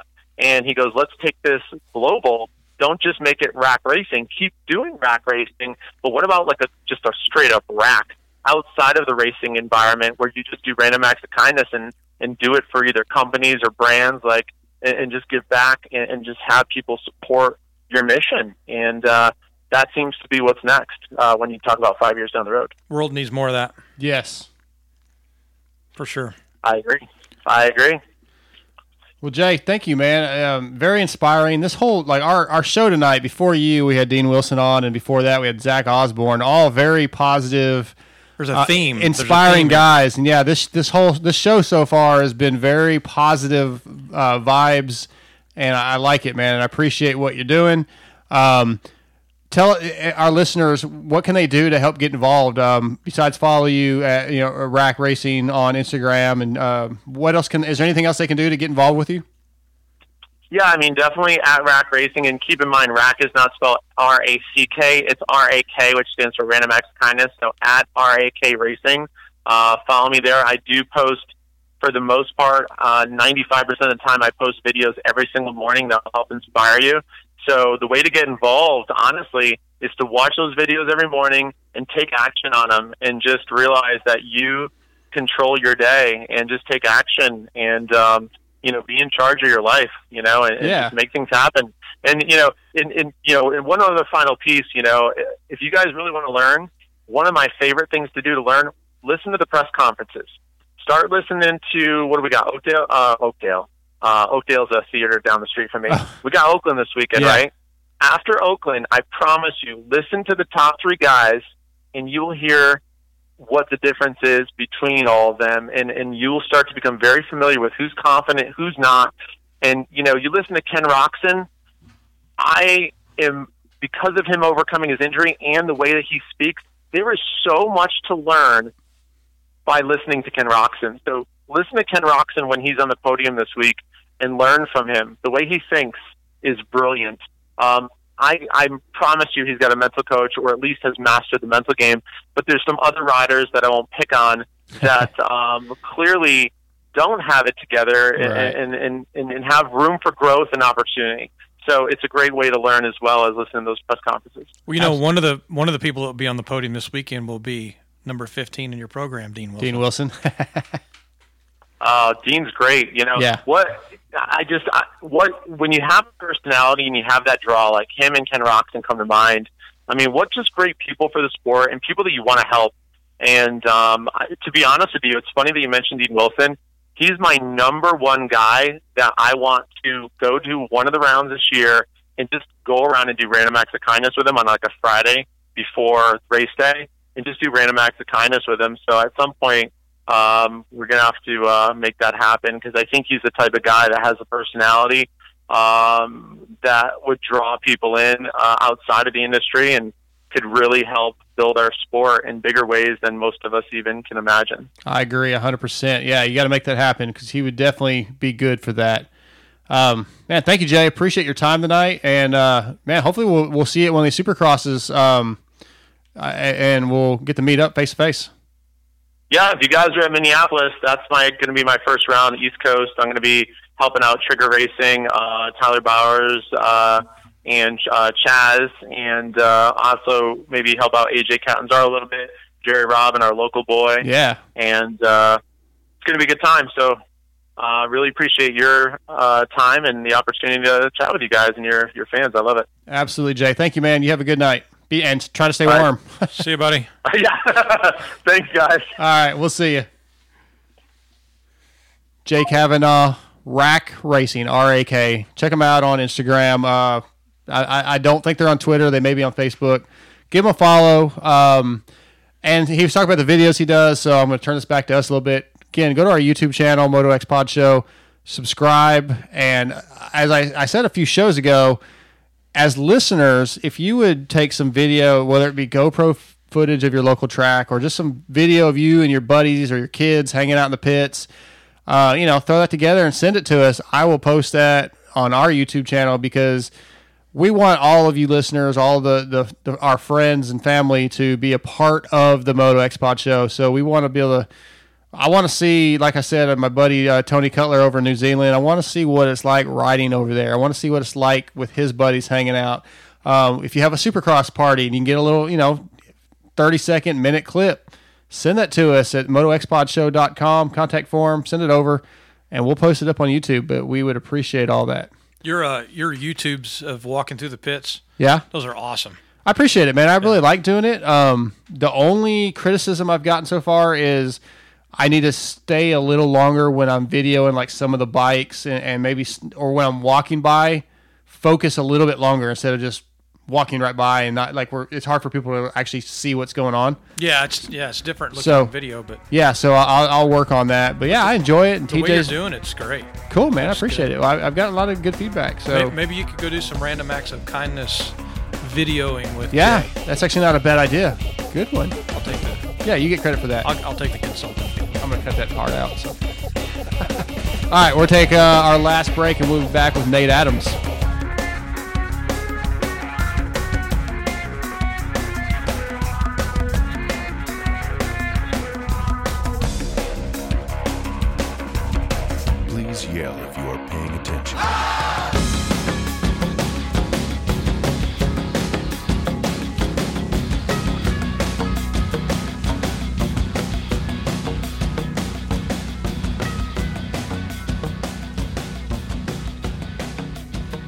Right, our next guest of the night is brought to you by Extreme Colors Helmet Painting. Kirk Hunter and Extreme Colors uh, will he- paint any helmet for $295. You cannot beat that. Hit him up on Instagram or hit me up at motoxpodshow.com. Contact form. I will get you introduced. But like I said, our next guest of the night is motocrosser and freestyle motocrosser Nate Adams. What's up, Nate? Same old stuff, man. How you guys doing? Doing good, man. Um, just uh, chilling out here in Texas. The temperature's dropping, and it just started raining a little bit ago. So yeah, man, just uh, talking a little moto since we can't really go ride any moto. there we go. All right. So, um, man, um, before we really get into your history, tell me what you've been doing lately. Lately, I've been um, riding a lot here locally. Uh, it's been slow for me since uh, October 1st. I had a pretty big crash and broke my uh, left wrist and left ankle. Oh, fun times. Actually, the bo- bottom of my tibia. Yeah, yeah, good times. Um, especially on a trick I've been doing for a decade. You know, it's just one of those things that just just happens. So uh, Yeah. I spent the last few months just healing up and uh, traveled a lot this year, like usual. So uh, I have they're going on three now. They'll be three in April. My twin boys. So I'm just trying to spend a lot of time with them, and and uh, been putting a lot of time into Deft Family, my glove business, getting Yeah. that. Uh, you know, um, I'm just always traveling, always working. I've had uh, you know partner issues and had to buy back inventory or not inventory, excuse me, ownership. Oh wow. And uh, just it's been uh, yeah, it, the last few years have just been crazy with with that. Just a huge headache, and uh, finally getting things back on track. So a lot of time going into Deft Family. And, Yeah. And riding locally back on gas powered bikes. I was uh, with Alta Motors for a year, which was awesome. But uh, they they went out of business. I'm sure you guys know that. Yeah, yeah. and we- uh, yeah, it's fun. So a lot of changes and just having fun still riding dirt bikes and being a dad, and that's about it. Awesome. Well, I want to get into all that stuff, but something that you just mentioned a minute ago, breaking your wrists. Um, so I've been a all sport dynamic wrist brace wearer since 2007 when I shattered my wrist, broke it for the third time. My left one also. Um, have you ever tried wrist braces and, and can you do, I don't know how much freestyle you do anymore, but can you, could you do tricks with a wrist brace? Oh, absolutely. And yeah, I'm, I'm still doing freestyle. I was actually training for Monster Energy Cup when I when I crashed. But uh, yeah, absolutely. Um, still full bore on that. But uh, I wore All Sport Dynamics wrist braces. Uh, I broke my what's it called, the scaphoid Yeah, in your think so. wrist uh, in like '03, and then I tried to qualify for Anaheim One. My first attempt, I uh, there was a set of whoops which I was going through fifth and downshifting three times, and there was a big there was a triple that Broc Tickle broke his jaw on. Oh yeah, yeah. Um, it's a huge triple out of at the left hand bolt. Anyway, hitting it just second matted, and uh, I must have went through the whoops in fourth and didn't know. I mean, couldn't tell the difference. Downshifted three times, hit a triple in first, and just framed it. I mean, just Oh, got wow. my front wheel over it, and then I dislocated and broke my left wrist, uh, same wrist. And, uh, so I wore it. I wore them for years, and there was uh, they have a great system with how thin the material is in your palm, so it doesn't bunch up. You know, uh, but it still does. So it was always kind of a. As soon as I could not wear it, I would I would not wear it. But but they make a great product. But uh, it it's freestyle, so you're uh, every every freestyle is just very picky about Yeah. you know the contact point, what type of boots they they wear, and gloves and grips they use because that's just how you know you just want the same thing every time. Sure. Well, it's I know interesting. why I started Deft Family because I I thought I couldn't stand anyone else's uh, gloves at the time, so I made my own gloves. Yeah, it's interesting. I guess at that time, see, he now has a pocket that he he sews on to the wrist cuff, like like the outer cuff of the the glove, Mm. and that little front piece that swivels just pops into that cuff, and you don't have to wear the wraparound thing anymore. So, gotcha. Yeah, that's pretty. That's what I've been using for a few years. But anyway, yeah. Um, so let's talk about Deft for a minute. Um, first time I heard of Deft Family, I believe was uh there was an article that I think it was Transworld, probably probably around that time, like 06, 07. I it's been a while, and um, they did like a full like a feature on Deft Family, and I thought it was really cool. And I ordered my first pair of Deft Family, and yeah, I I loved the not having the like the rubber pieces on the knuckles and that that the thinner material. Man, I, I really really love those gloves.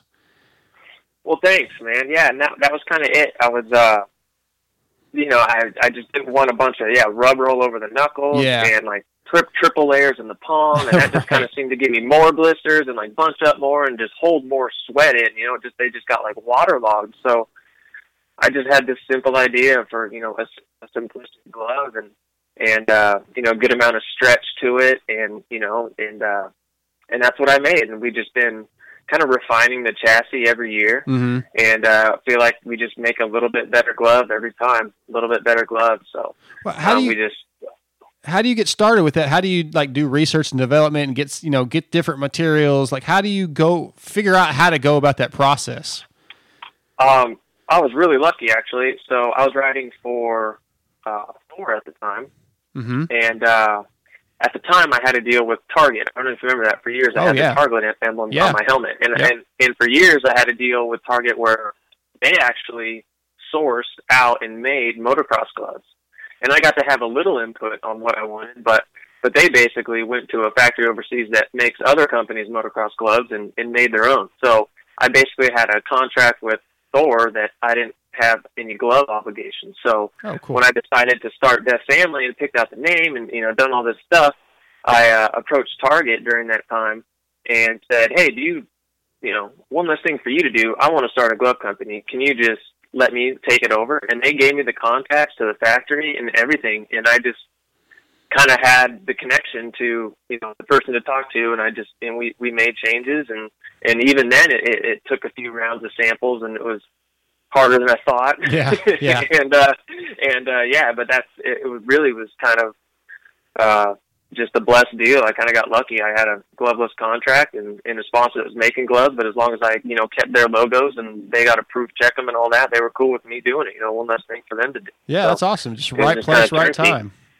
Yep. Okay, well, let's step back a little bit. So I, I read your bio, you know, and I was doing a little research, and uh, you know, you started riding at eight years old. Um, is that because Dad rode too, or you know, how did that come to be? Oh yeah, Dad Road still rides. Uh, my dad grew up in Texas. Uh, uh, where is it? Amar uh, Amarillo. Okay, I yeah, believe. we're I'm, that's a couple hours west of Dallas. We're and we're actually in Texas. We're a couple hours east of Dallas in Tyler. Oh, okay.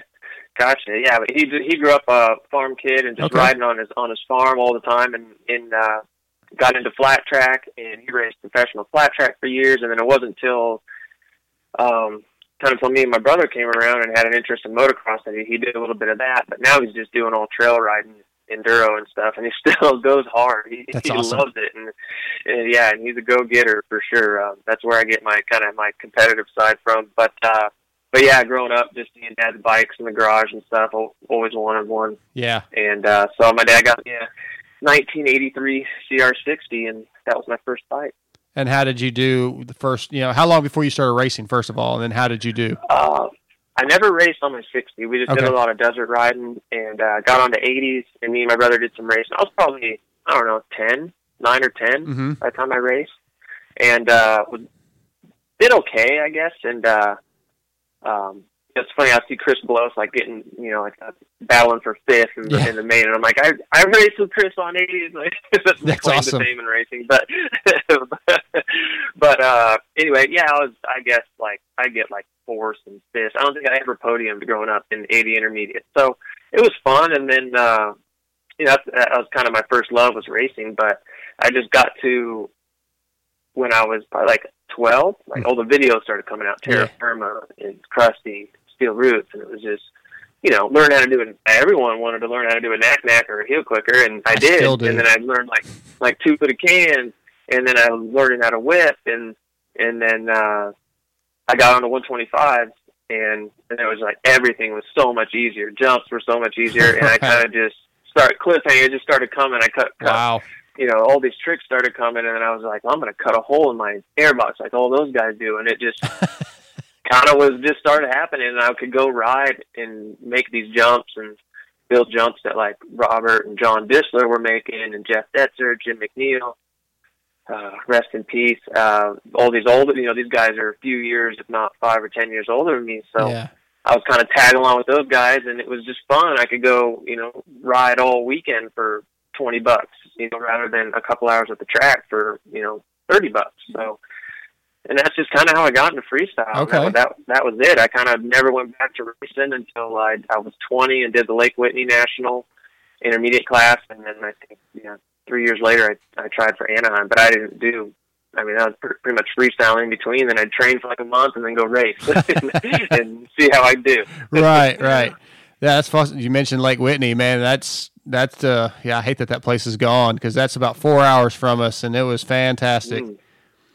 Amazing track. Yeah, I think they just had a lot of injuries there. Um, I'm not certain, but yeah, they they shut it down. That's a bummer. Yeah, um, you know, you're, you're sitting there talking about like, oh, everybody wanted to do a, a you know a, a knack knack and a can can, and like, yeah, I still want to be able to do that stuff, but don't have the guts. Like, I don't even know how to whip. I'm 43 years old. I've been riding most of my life, and I couldn't. I mean, I could get it sideways, but I can't get it back. I can't figure it out. I don't. I think it's just commitment, but it scares the shit out of me. Well, you got to start small. You, know, you can't just throw a big one and be like, "Well, I got to commit." You know. Right. But uh, I'd say uh, definitely being like tight with the bike with your legs. That'll give you like leverage to lean on the bars and kind of you can push on the bars and on your legs on, into the bike, and it'll kind of leverage things to, to bring things back. But just start small, like super small, and and it'll just over time you, you'll start to get the feel for it. All right. Well, next when I, I'm supposed to race this weekend, so maybe I'll th- I'll try to throw a little baby butt whip or something. Save it after the race, like after the race, you know. Okay, Not after- the race this weekend. All right. yeah, I, I may be too old to start trying to progress at that point. if you're not feeling it, just just leave it alone. Right. It. So you started doing, you know, going doing these free rides, I guess, uh, you know, and then you start learning these tricks. How long before, like, what's the state of freestyle when, you know, once you start learning some tricks? Like, where where are we at? okay, so like I started learning tricks probably like '99, Okay. and I was born in '84, so yeah, I was like you know 15, 16, Mhm. and uh, I'd say this is probably the only contest that have happened is probably like X Games, and I don't know if you remember those Four Leaf Entertainment where uh, there was like one in Havasu, uh, Tacoma. Yeah. uh, uh, I mean, they they had those uh, Las Vegas. They'd have it, it'd be like a big dirt bowl and all these lips in Right. and out. Do you remember those Yes, courses? So yes. that's like when I first started competing, like back way back then. Probably a lot of the listeners probably don't remember that time. But the courses were awesome. Everything was dirt. There wasn't no one had heard of a metal takeoff ramp yet or Right. landing. Everything was all all dirt, and it was uh, it was awesome. That was uh so in 2000, I did my first contest after I'd been riding with uh, John and Robert Disler, who were already doing. They're kind of like Arizona legends, and they were already doing some of these contests. And uh, they told me after riding with them in the desert, like, "Hey, send a tape into uh, Four Leaf Entertainment, ISMA, which was Pace Motorsports, which is now Feld. I believe Yeah. it is. Anyway, it's so long ago. but Yeah, yeah, I yeah. literally mailed mailed a VHS That's awesome. and I got a call, and they said, "Yeah, come and ride, and and if you get through practice, and we think you're capable, you can ride the contest." And, and I did, and and uh, everything everything worked out, and I ended up getting the seventh out of ten out of ten guys, and and they invited me back for it was Salt Lake City two weeks later, and I did that, and they invited me for Denver a week after that, so I did that, and uh, just me and my dad going to all these things, Wow. and um, that was it. And then after those first three, Uh, that was the end of like they were doing winter, spring, and then like fall into winter tours, Mhm. and they'd have the summer break, and it was like 20 shows each each you know. So, uh, 20 in the spring, 20 in the fall, and then they said, "Hey, you can be on for the full fall tour," and that was it. And that was I was 15, and and uh, and that was it. I was into freestyle and didn't race for a while. so at this at this time period when you're first doing these first few events, one, what is your big trick? And two, your dad, who's like an old school, you know, flat tracker and desert rider, probably a little bit. What is his thoughts on freestyle?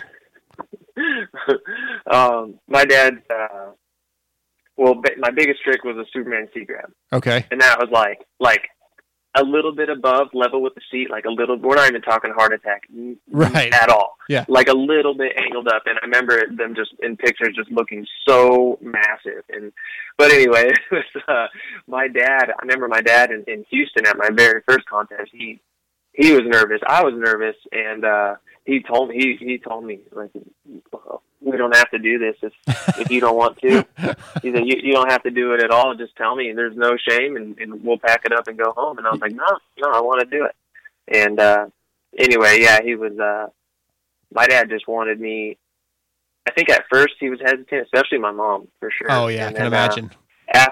yeah, and I had done some local kind of stuff before this, and it was like I could go jump and have fun and, and make, you know, I'd make like three hundred bucks at like fifteen, and my dad was kind of like, okay, he might be able to.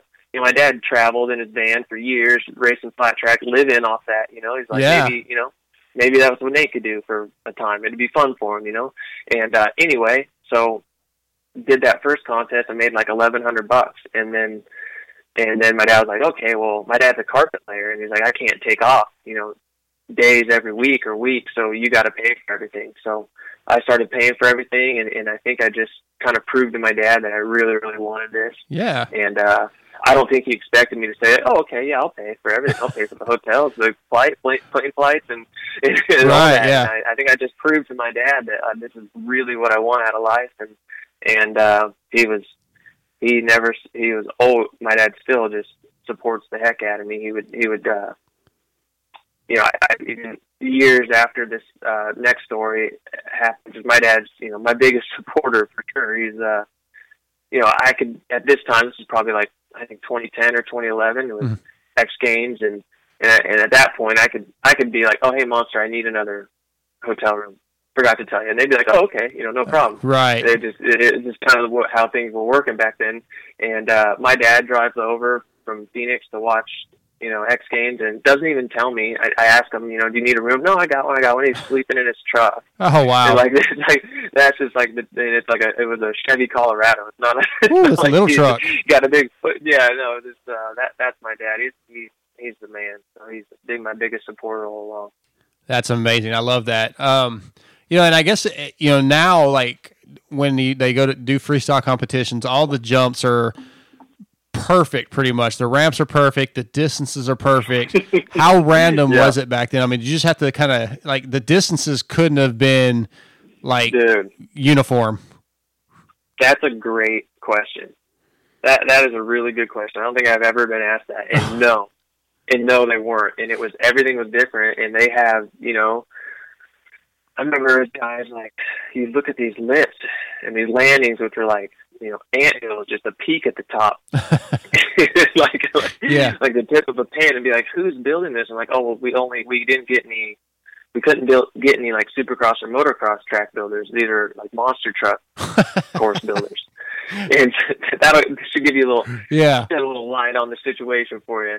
And uh, and really the attitude then, like nowadays, let's say we got a field of ten riders for a big contest. Take your pick, whatever contest it is, and maybe two or three guys are like, "Hey, this something's not right about this ramp." You know, one of my main tricks I'm going to do off this ramp it doesn't feel right. One or two other guys agree with them. They'll have a meeting and most likely change things Mm-hmm. and all the other and all of us other good riders will be, be like, okay, you know, I, I don't mind if you prop that ramp up a little bit or, or mellow it out, you know, dig it down into the dirt a little bit because when it happens to you, you want everyone else to bend with you a little bit. And it is, you know, we're all buds and we're doing kind of, especially guys now are doing, you know, life and death stuff. Yeah. And uh, and uh, so so anyway, it's uh, back then. If you didn't like the jump, I mean, don't jump it with the attitude. Ride it, around it, right, don't right. jump it, or pack it up, pack it up, and go home. They're not changing the lift. They're not changing the distance. And back then, it was moving a whole dirt lift, so it's not like you could just slide a ramp in and out. Like if you can't hit it, oh, you're on a 125 and it won't make it from the corner. You should, next week you should be on a 250. that was like literally the, the attitude. Right. They tell Kenny Kenny Bartram that all the time, and it was just a much. Uh, I mean, if you think about it, it was just it was all racers. Yeah. Back then, it was racer people people building the courses and, and racers going going into freestyle, and that was just the mentality of it. So it was, it was a lot different for sure. Uh, how about the like this the attitudes of the riders? Because there a lot of characters came out of, especially early uh, freestyle. You know, with like you, you mentioned um, Kenny Bartram and just you know you had the bad boys. You know, the, it was kind of like you the rebels of the motocross world a little bit. Um, how much of that was an act, or how much of that was like real? Um, I guess it kind of depends on who you're talking about. Kenny Bartram's a real dude. Sure. Um, De- Deegan's a real dude. Uh, Feist is a real dude. Twitch, all those guys. I mean, there were some kind of guys that just I feel like put on the act, and and I know for a fact they're not tough at all. But you know, Deegan's a real deal. Yeah. Feist is a real deal. Like all those guys were were. Yeah, the real deal. Okay. I mean, I've I've seen I've seen it. Yeah, those guys will were were living it and and uh throwing down at any second and going hard for sure and and great riders and and it was for you know it's funny how the sport went because it was like yeah the rebels started it but right. dudes like me were watching the whole time and soaking it up but you know at the same time you know Carey Hart was doing seat grabs and it was coming out in magazines I was doing them too Yeah. It was you know Yeah. which which back then Carey probably did it months before then but by the time I saw it in the magazine I'm like oh.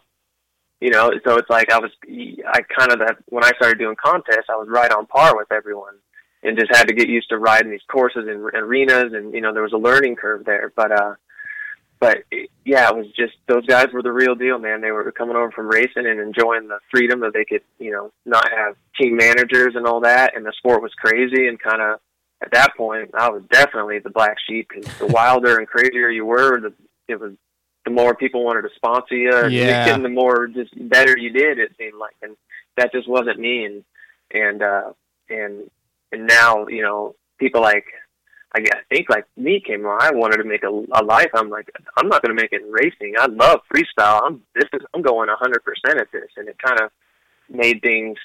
Uh, you know, me and and dozens of other guys kind of made everything get more professional, and and now the sport's totally clean cut and corporate sponsorships and everyone's serious and it's, Yeah, it's, yeah. it's very very serious. I mean, double backflips are in everybody's run. I mean, it's just crazy. The so it's, it's absolutely a hundred percent serious, and and they're- they're at we're athletes, and that's how I always took it. I was never like a partier or you know thrashing my body. The only way I thrashed my body was through my injuries. You know, I, Yeah. I was train training and running and road biking and working out, and I wanted it to to be my deal. You know, be my living and my life for as as long as I could. So, um, but yeah, those guys were Travis too. I mean, Travis was exactly who you saw on, on the TV. Um, he was happy, go lucky, am- amazingly in a good mood all the time, Yep. and just so freaking ballsy. dude. Oh, I know, every time. Met, never met anyone else like Travis. He's Yeah. just uh, one of a kind dude. Yeah, every time I meet him, he is 150 miles an hour. What you know? So, yeah, you know, in talking about the progression, like I'm, you're sitting there talking about certain things, and it's taking me back. Like I remember the first time I saw the knack knack, and it was in a in an article, you know, on McGrath, and I'm like, that's impossible. And then you know, you move ahead to the like the Superman seat grab, and like, no, no way, uh, uh I can't. That's got to be, uh, you know, and and then the first flip and and then the double back flip and and, and okay well that's no way is it ever going to get more progressive than this. And then they do a front flip and they do 360s and like I, man it's just unreal how many times i was blown away by the progression of freestyle and what guys are willing to do. Yeah, it, it was man, it was crazy because you know I've heard other guys attest to it too. You know, like Deegan and stuff. They were just all of a sudden making like really good money Mhm. and and having all this attention and being able to like, oh my gosh, I got know real opportunity here. And uh you know the money was rolling in, and it was just like there's it's always it was always worth it to someone to just do something new or do something better or you know start learning something that everyone's doing right side up or upside down. You know, like you know, like ruler flips and heart attack flips Yeah. and double grab and rock solid. It was just always someone always wanted it bad enough, and as soon as someone did it, it was like the, the floodgates open. Everyone was learning that trick, and so you had to come with something new. It felt like every weekend, and it was just progressing so fast. And and uh, you know, and I, you know, I'm, I'll be 35 in March, and I had to just say one day, like, it's always going to be worth it to someone. and I was that guy. I remember wanting Sure. nothing more than to beat Travis and Deegan and Twitch and Feist, and it's just like. I wanted that more than, you know, I, I wouldn't have admitted it at the time, but I just wanted to beat those guys. And, and uh, you just got to say, you know what? Yeah, it's it is what it is. Like, Yeah, it's, yeah. It's, it's not that it's not worth it to me anymore. It's just you know the the heart and the mind want it, but it's sometimes you just have to say I'm it's, it's past my level. Like Josh Sheehan doing a triple backflip, he's like 120 feet in the air. Oh, yeah. It's just Yeah, it's, it's- I'm like, I, I'm, I just have to admit I'm not going to do that. I, I love riding my dirt bike. I'm always going to flip and whip and have fun and Right. represent my sponsors well if I have any, and you know, and and keep the content coming on Instagram. But it's like I I have to draw the line someday 'cause it's always worth it for somebody, you know. Yeah. So, No, I, I get that uh, for sure. Like just talking about not being able to whip, you know, I'm like, eh, is it worth it? Because if I get hurt, I can't go to my day job. no, man. Oh my goodness. And oh man, that's um. I've had a job being a dirt bike rider since I was 15. So Right. I've never I've never had to be like, oh, I gotta go to work on Monday because I'm at work already. You know. Well, yeah. And uh, man, but that's a totally different ball game. When you, you get hurt on the bike and you can't make money, that's a bummer. Yep. Yeah. Well, a couple years ago, I shattered my collarbone, and um, shit, what would I, I? Maybe the year before, I, I broke my wrist again. I can't remember. I've had a couple. Oh no, it was my other collarbone. So the last few years, I've missed six weeks at a time of my day job because of injuries, just racing amateur motocross. So yeah, it doesn't go well at work sometimes. but uh, so hey, let's go back to the first X Games. Um, what does that mean for the sport? I mean, does that is that what did that legitimize freestyle as a as a sport, or was it? You know, did it take a little while even after that? Because I mean, X Games, especially the early ones, were huge. Oh yeah, absolutely. And I don't think it was. I was pretty young back then. Oh yeah, I was like thirteen or 14 or Mhm. something when those started coming around. So I don't really remember, but Okay. you know, it's. I'd say, I'd say it was probably being taken very seriously. Kind of, I feel really blessed. Like my career kind of followed what I feel like is that I came in at the perfect time. The sport was growing and it was just getting started, and it was catching you know all this notoriety and attention from companies and and people and riders and and. Uh, but I feel like yeah, as the years go went on, X Games and Gravity Games and uh, the X Fighters tours, those all those things together just globally made it uh, absolutely. You know, I feel like it was just in every it, for a moment there. I just it was huge. It was everyone knew about freestyle. It, Oh, it yeah. seemed like, and it was just growing so fast, and it was in everyone's you know house in some shape or another. You know, on the TV or on the phone or or whatever. And uh, yeah, it was just I'd say probably like oh oh one two three something like that. It was people started taking it like a like a real sport, and then yeah, when Dew Tours started to be coming, and then the Red Bull X Fighters were just cranking. It was yeah, I think it was that was just that was a really fun time. I can tell you that for Yeah, I mean- just how how busy we were. It was in like every weekend we were at a big major contest, and and you're just training and so nervous and looking forward to all these events all the time. It was it was a lot of fun. Yeah, I was sitting there looking at some of your uh, stats. I mean, you have five X Game gold medals, twenty total. Um, you got Red Bull X Fighters champion. Uh, you know, 2002 freestyle motocross world championship at 18 years old. I mean, yeah, you a very accomplished career. Um, you know, you may say right place, right time, but I think honestly, from what I remember, that was the height of the sport almost, and you were on top more often than not, probably.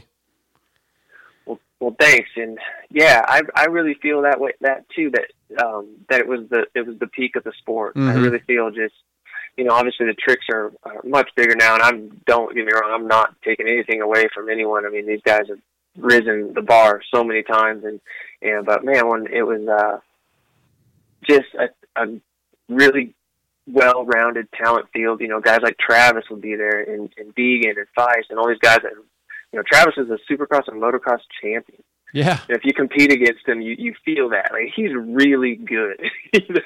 he's not just a good freestyle rider or free rider. He's he's a really he's an amazing dirt bike rider, and uh, you know it was the courses were. I remember walking up to some courses and it's just like, oh my gosh, you're nervous, and and not Yeah. just because like you're gonna miss time something, but like how am I gonna jump everything, get like comfortable to where I know what tricks I can do off each jump and plan a run in, you know, 15 minutes total. You know, two practices equaling 15 minutes. And, uh, just, the, the sport was just cranking. I mean, like Brazil, we did at a X Fighters, um, the seating filled up, so they opened up like all this grass area around. Oh, wow. just opened up standing room, and they estimated 120,000. They don't even know, but they estimated 120,000 people. That's insane. It's crazy. I mean, these, it was insane. These contests we do, like in Russia and Moscow, same thing. It overflowed onto this whole street was filled with people. There's no traffic going through over this bridge, over a river. It was insane. The contests were just insane. We were in the right in front of the Kremlin. Like Wow. on the Kremlin, we we were on the bricks on the Kremlin. That's What an the was, that- experience. yeah, just did this.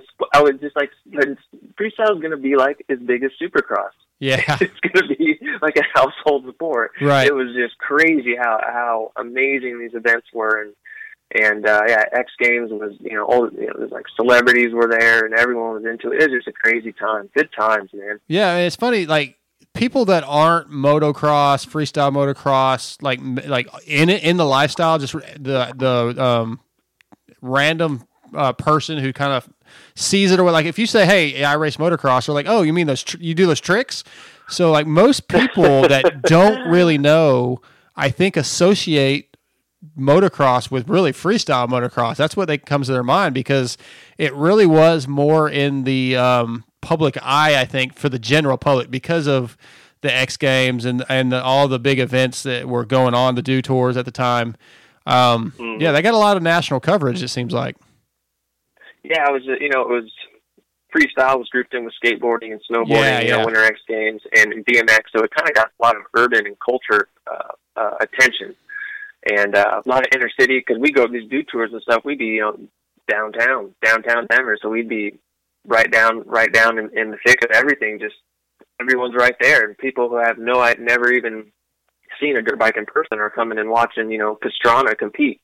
And, and they're like, this is sweet, you know, and they're seeing the BMXers and, and, uh, all the skateboard stuff. And so it just, we, we got a lot of attention and, and we were just, you know, obviously next to, you know, the BMX skate, snow, all those athletes, you know, definitely, it definitely helped us, you know, uh, be validated, you know, in, in, in those, in those sports and in those, those different worlds, you know. Sure. It's crazy because now, like all the racers, like you know, Josh Hill loves free riding, Yeah, yeah. freestyle, and is basically a free rider and a freestyler now. And and uh, it was just there was a time when it was like they hated each other.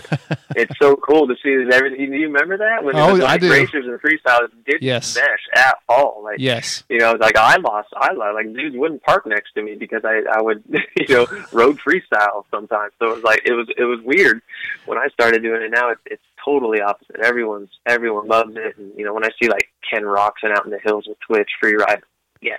Yeah, That is it's awesome. really cool. Yeah, I agree. It, it's kind of weird when you think back to those. Like I said, I brought up those attitudes and stuff in the early days. Of there had to be re- rebels, and I, I wonder if that was a lot just to because they needed to separate themselves a little bit, maybe. But yeah, now that there's a lot of respect, and um, I mean, God, with the guy, the the ability that riders like yourselves have, just the feeling of being able to, you know, to put the bike in those positions is unreal. Like I said, I've been riding most of my life, and I don't have even close to that kind of talent or ability.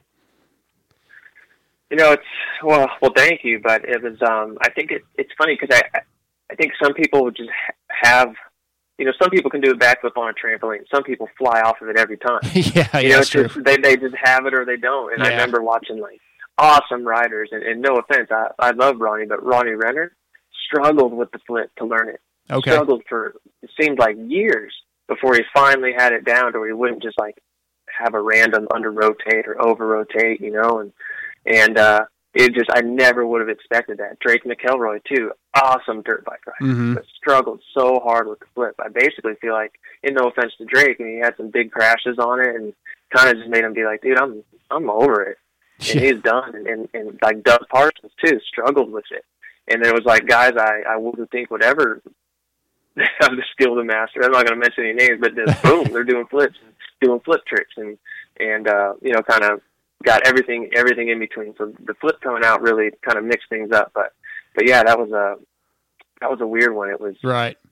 it, it just got some people, and, and and some people it didn't. But when you start doing that, and you and you've got the feel for it, you you know how to let go of your bike and how long you can float next to it, and how what things will make it move away from you or not. Like you start understanding that whole thing. It's it's kind of like when I've been riding and training a lot for racing. You just get into a groove, and it, like it happens without even thinking about it. You, you find the flow. You know, you just in in the flow Right. and uh, you can really just get to where, yeah, you, you just know how to manipulate your bike so well, and, and what would happen if you did this or turned the bars the opposite way, or, or you know took this hand off and pushed with this foot and all that. So it just kind of once you start, the more you start doing it, the more it just comes. But again, I'm not telling you to start now. No, no. You're not feeling it. Leave the whip alone. dude. Okay.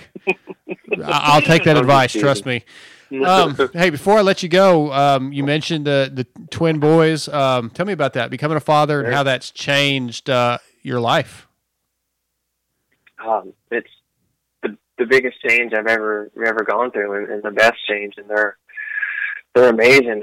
Yeah, I just put them down to bed a little bit ago, and like I said, they're going to be three in April, and, and I, I just can't believe where the time's going. And it's just you become a dad, you don't want to miss a moment, and especially like now, they're just talking so much, and and like I got them out of the bath, and you know.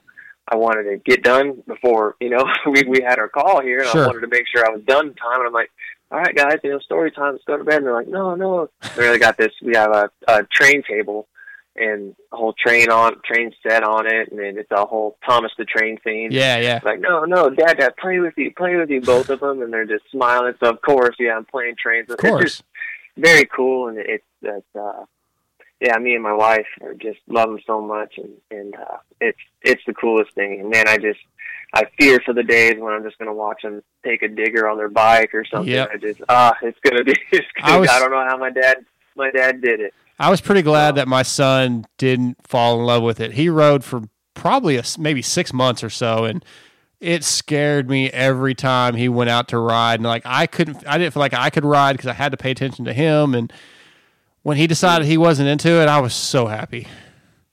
Oh yes, yeah. There's a part of me that just wants them to do it for fun. Yeah, for kind of like my brother has been. My brother's awesome dirt bike rider. I mean, he would. He he, could have went pro and, and been. I'm not saying like a champion or anything, Mhm. but like a guy that could make main events and stuff. But anyway, he just. My brother would just. I remember my dad getting mad at him. I, we go out for practice night, and my brother would ride five, six laps and pull off, and he'd be done. Like he just had, and he quit riding for a year, sell his bike, and buy another one, have it for six months. Sell it. He just Right. kind of dabble in it, and I hope for that for. I kind of do hope for that for my sons. There's a part of me that wants them to love it, but man, I know if they do, it's just they're gonna have injuries, man. Yeah. It's gonna happen.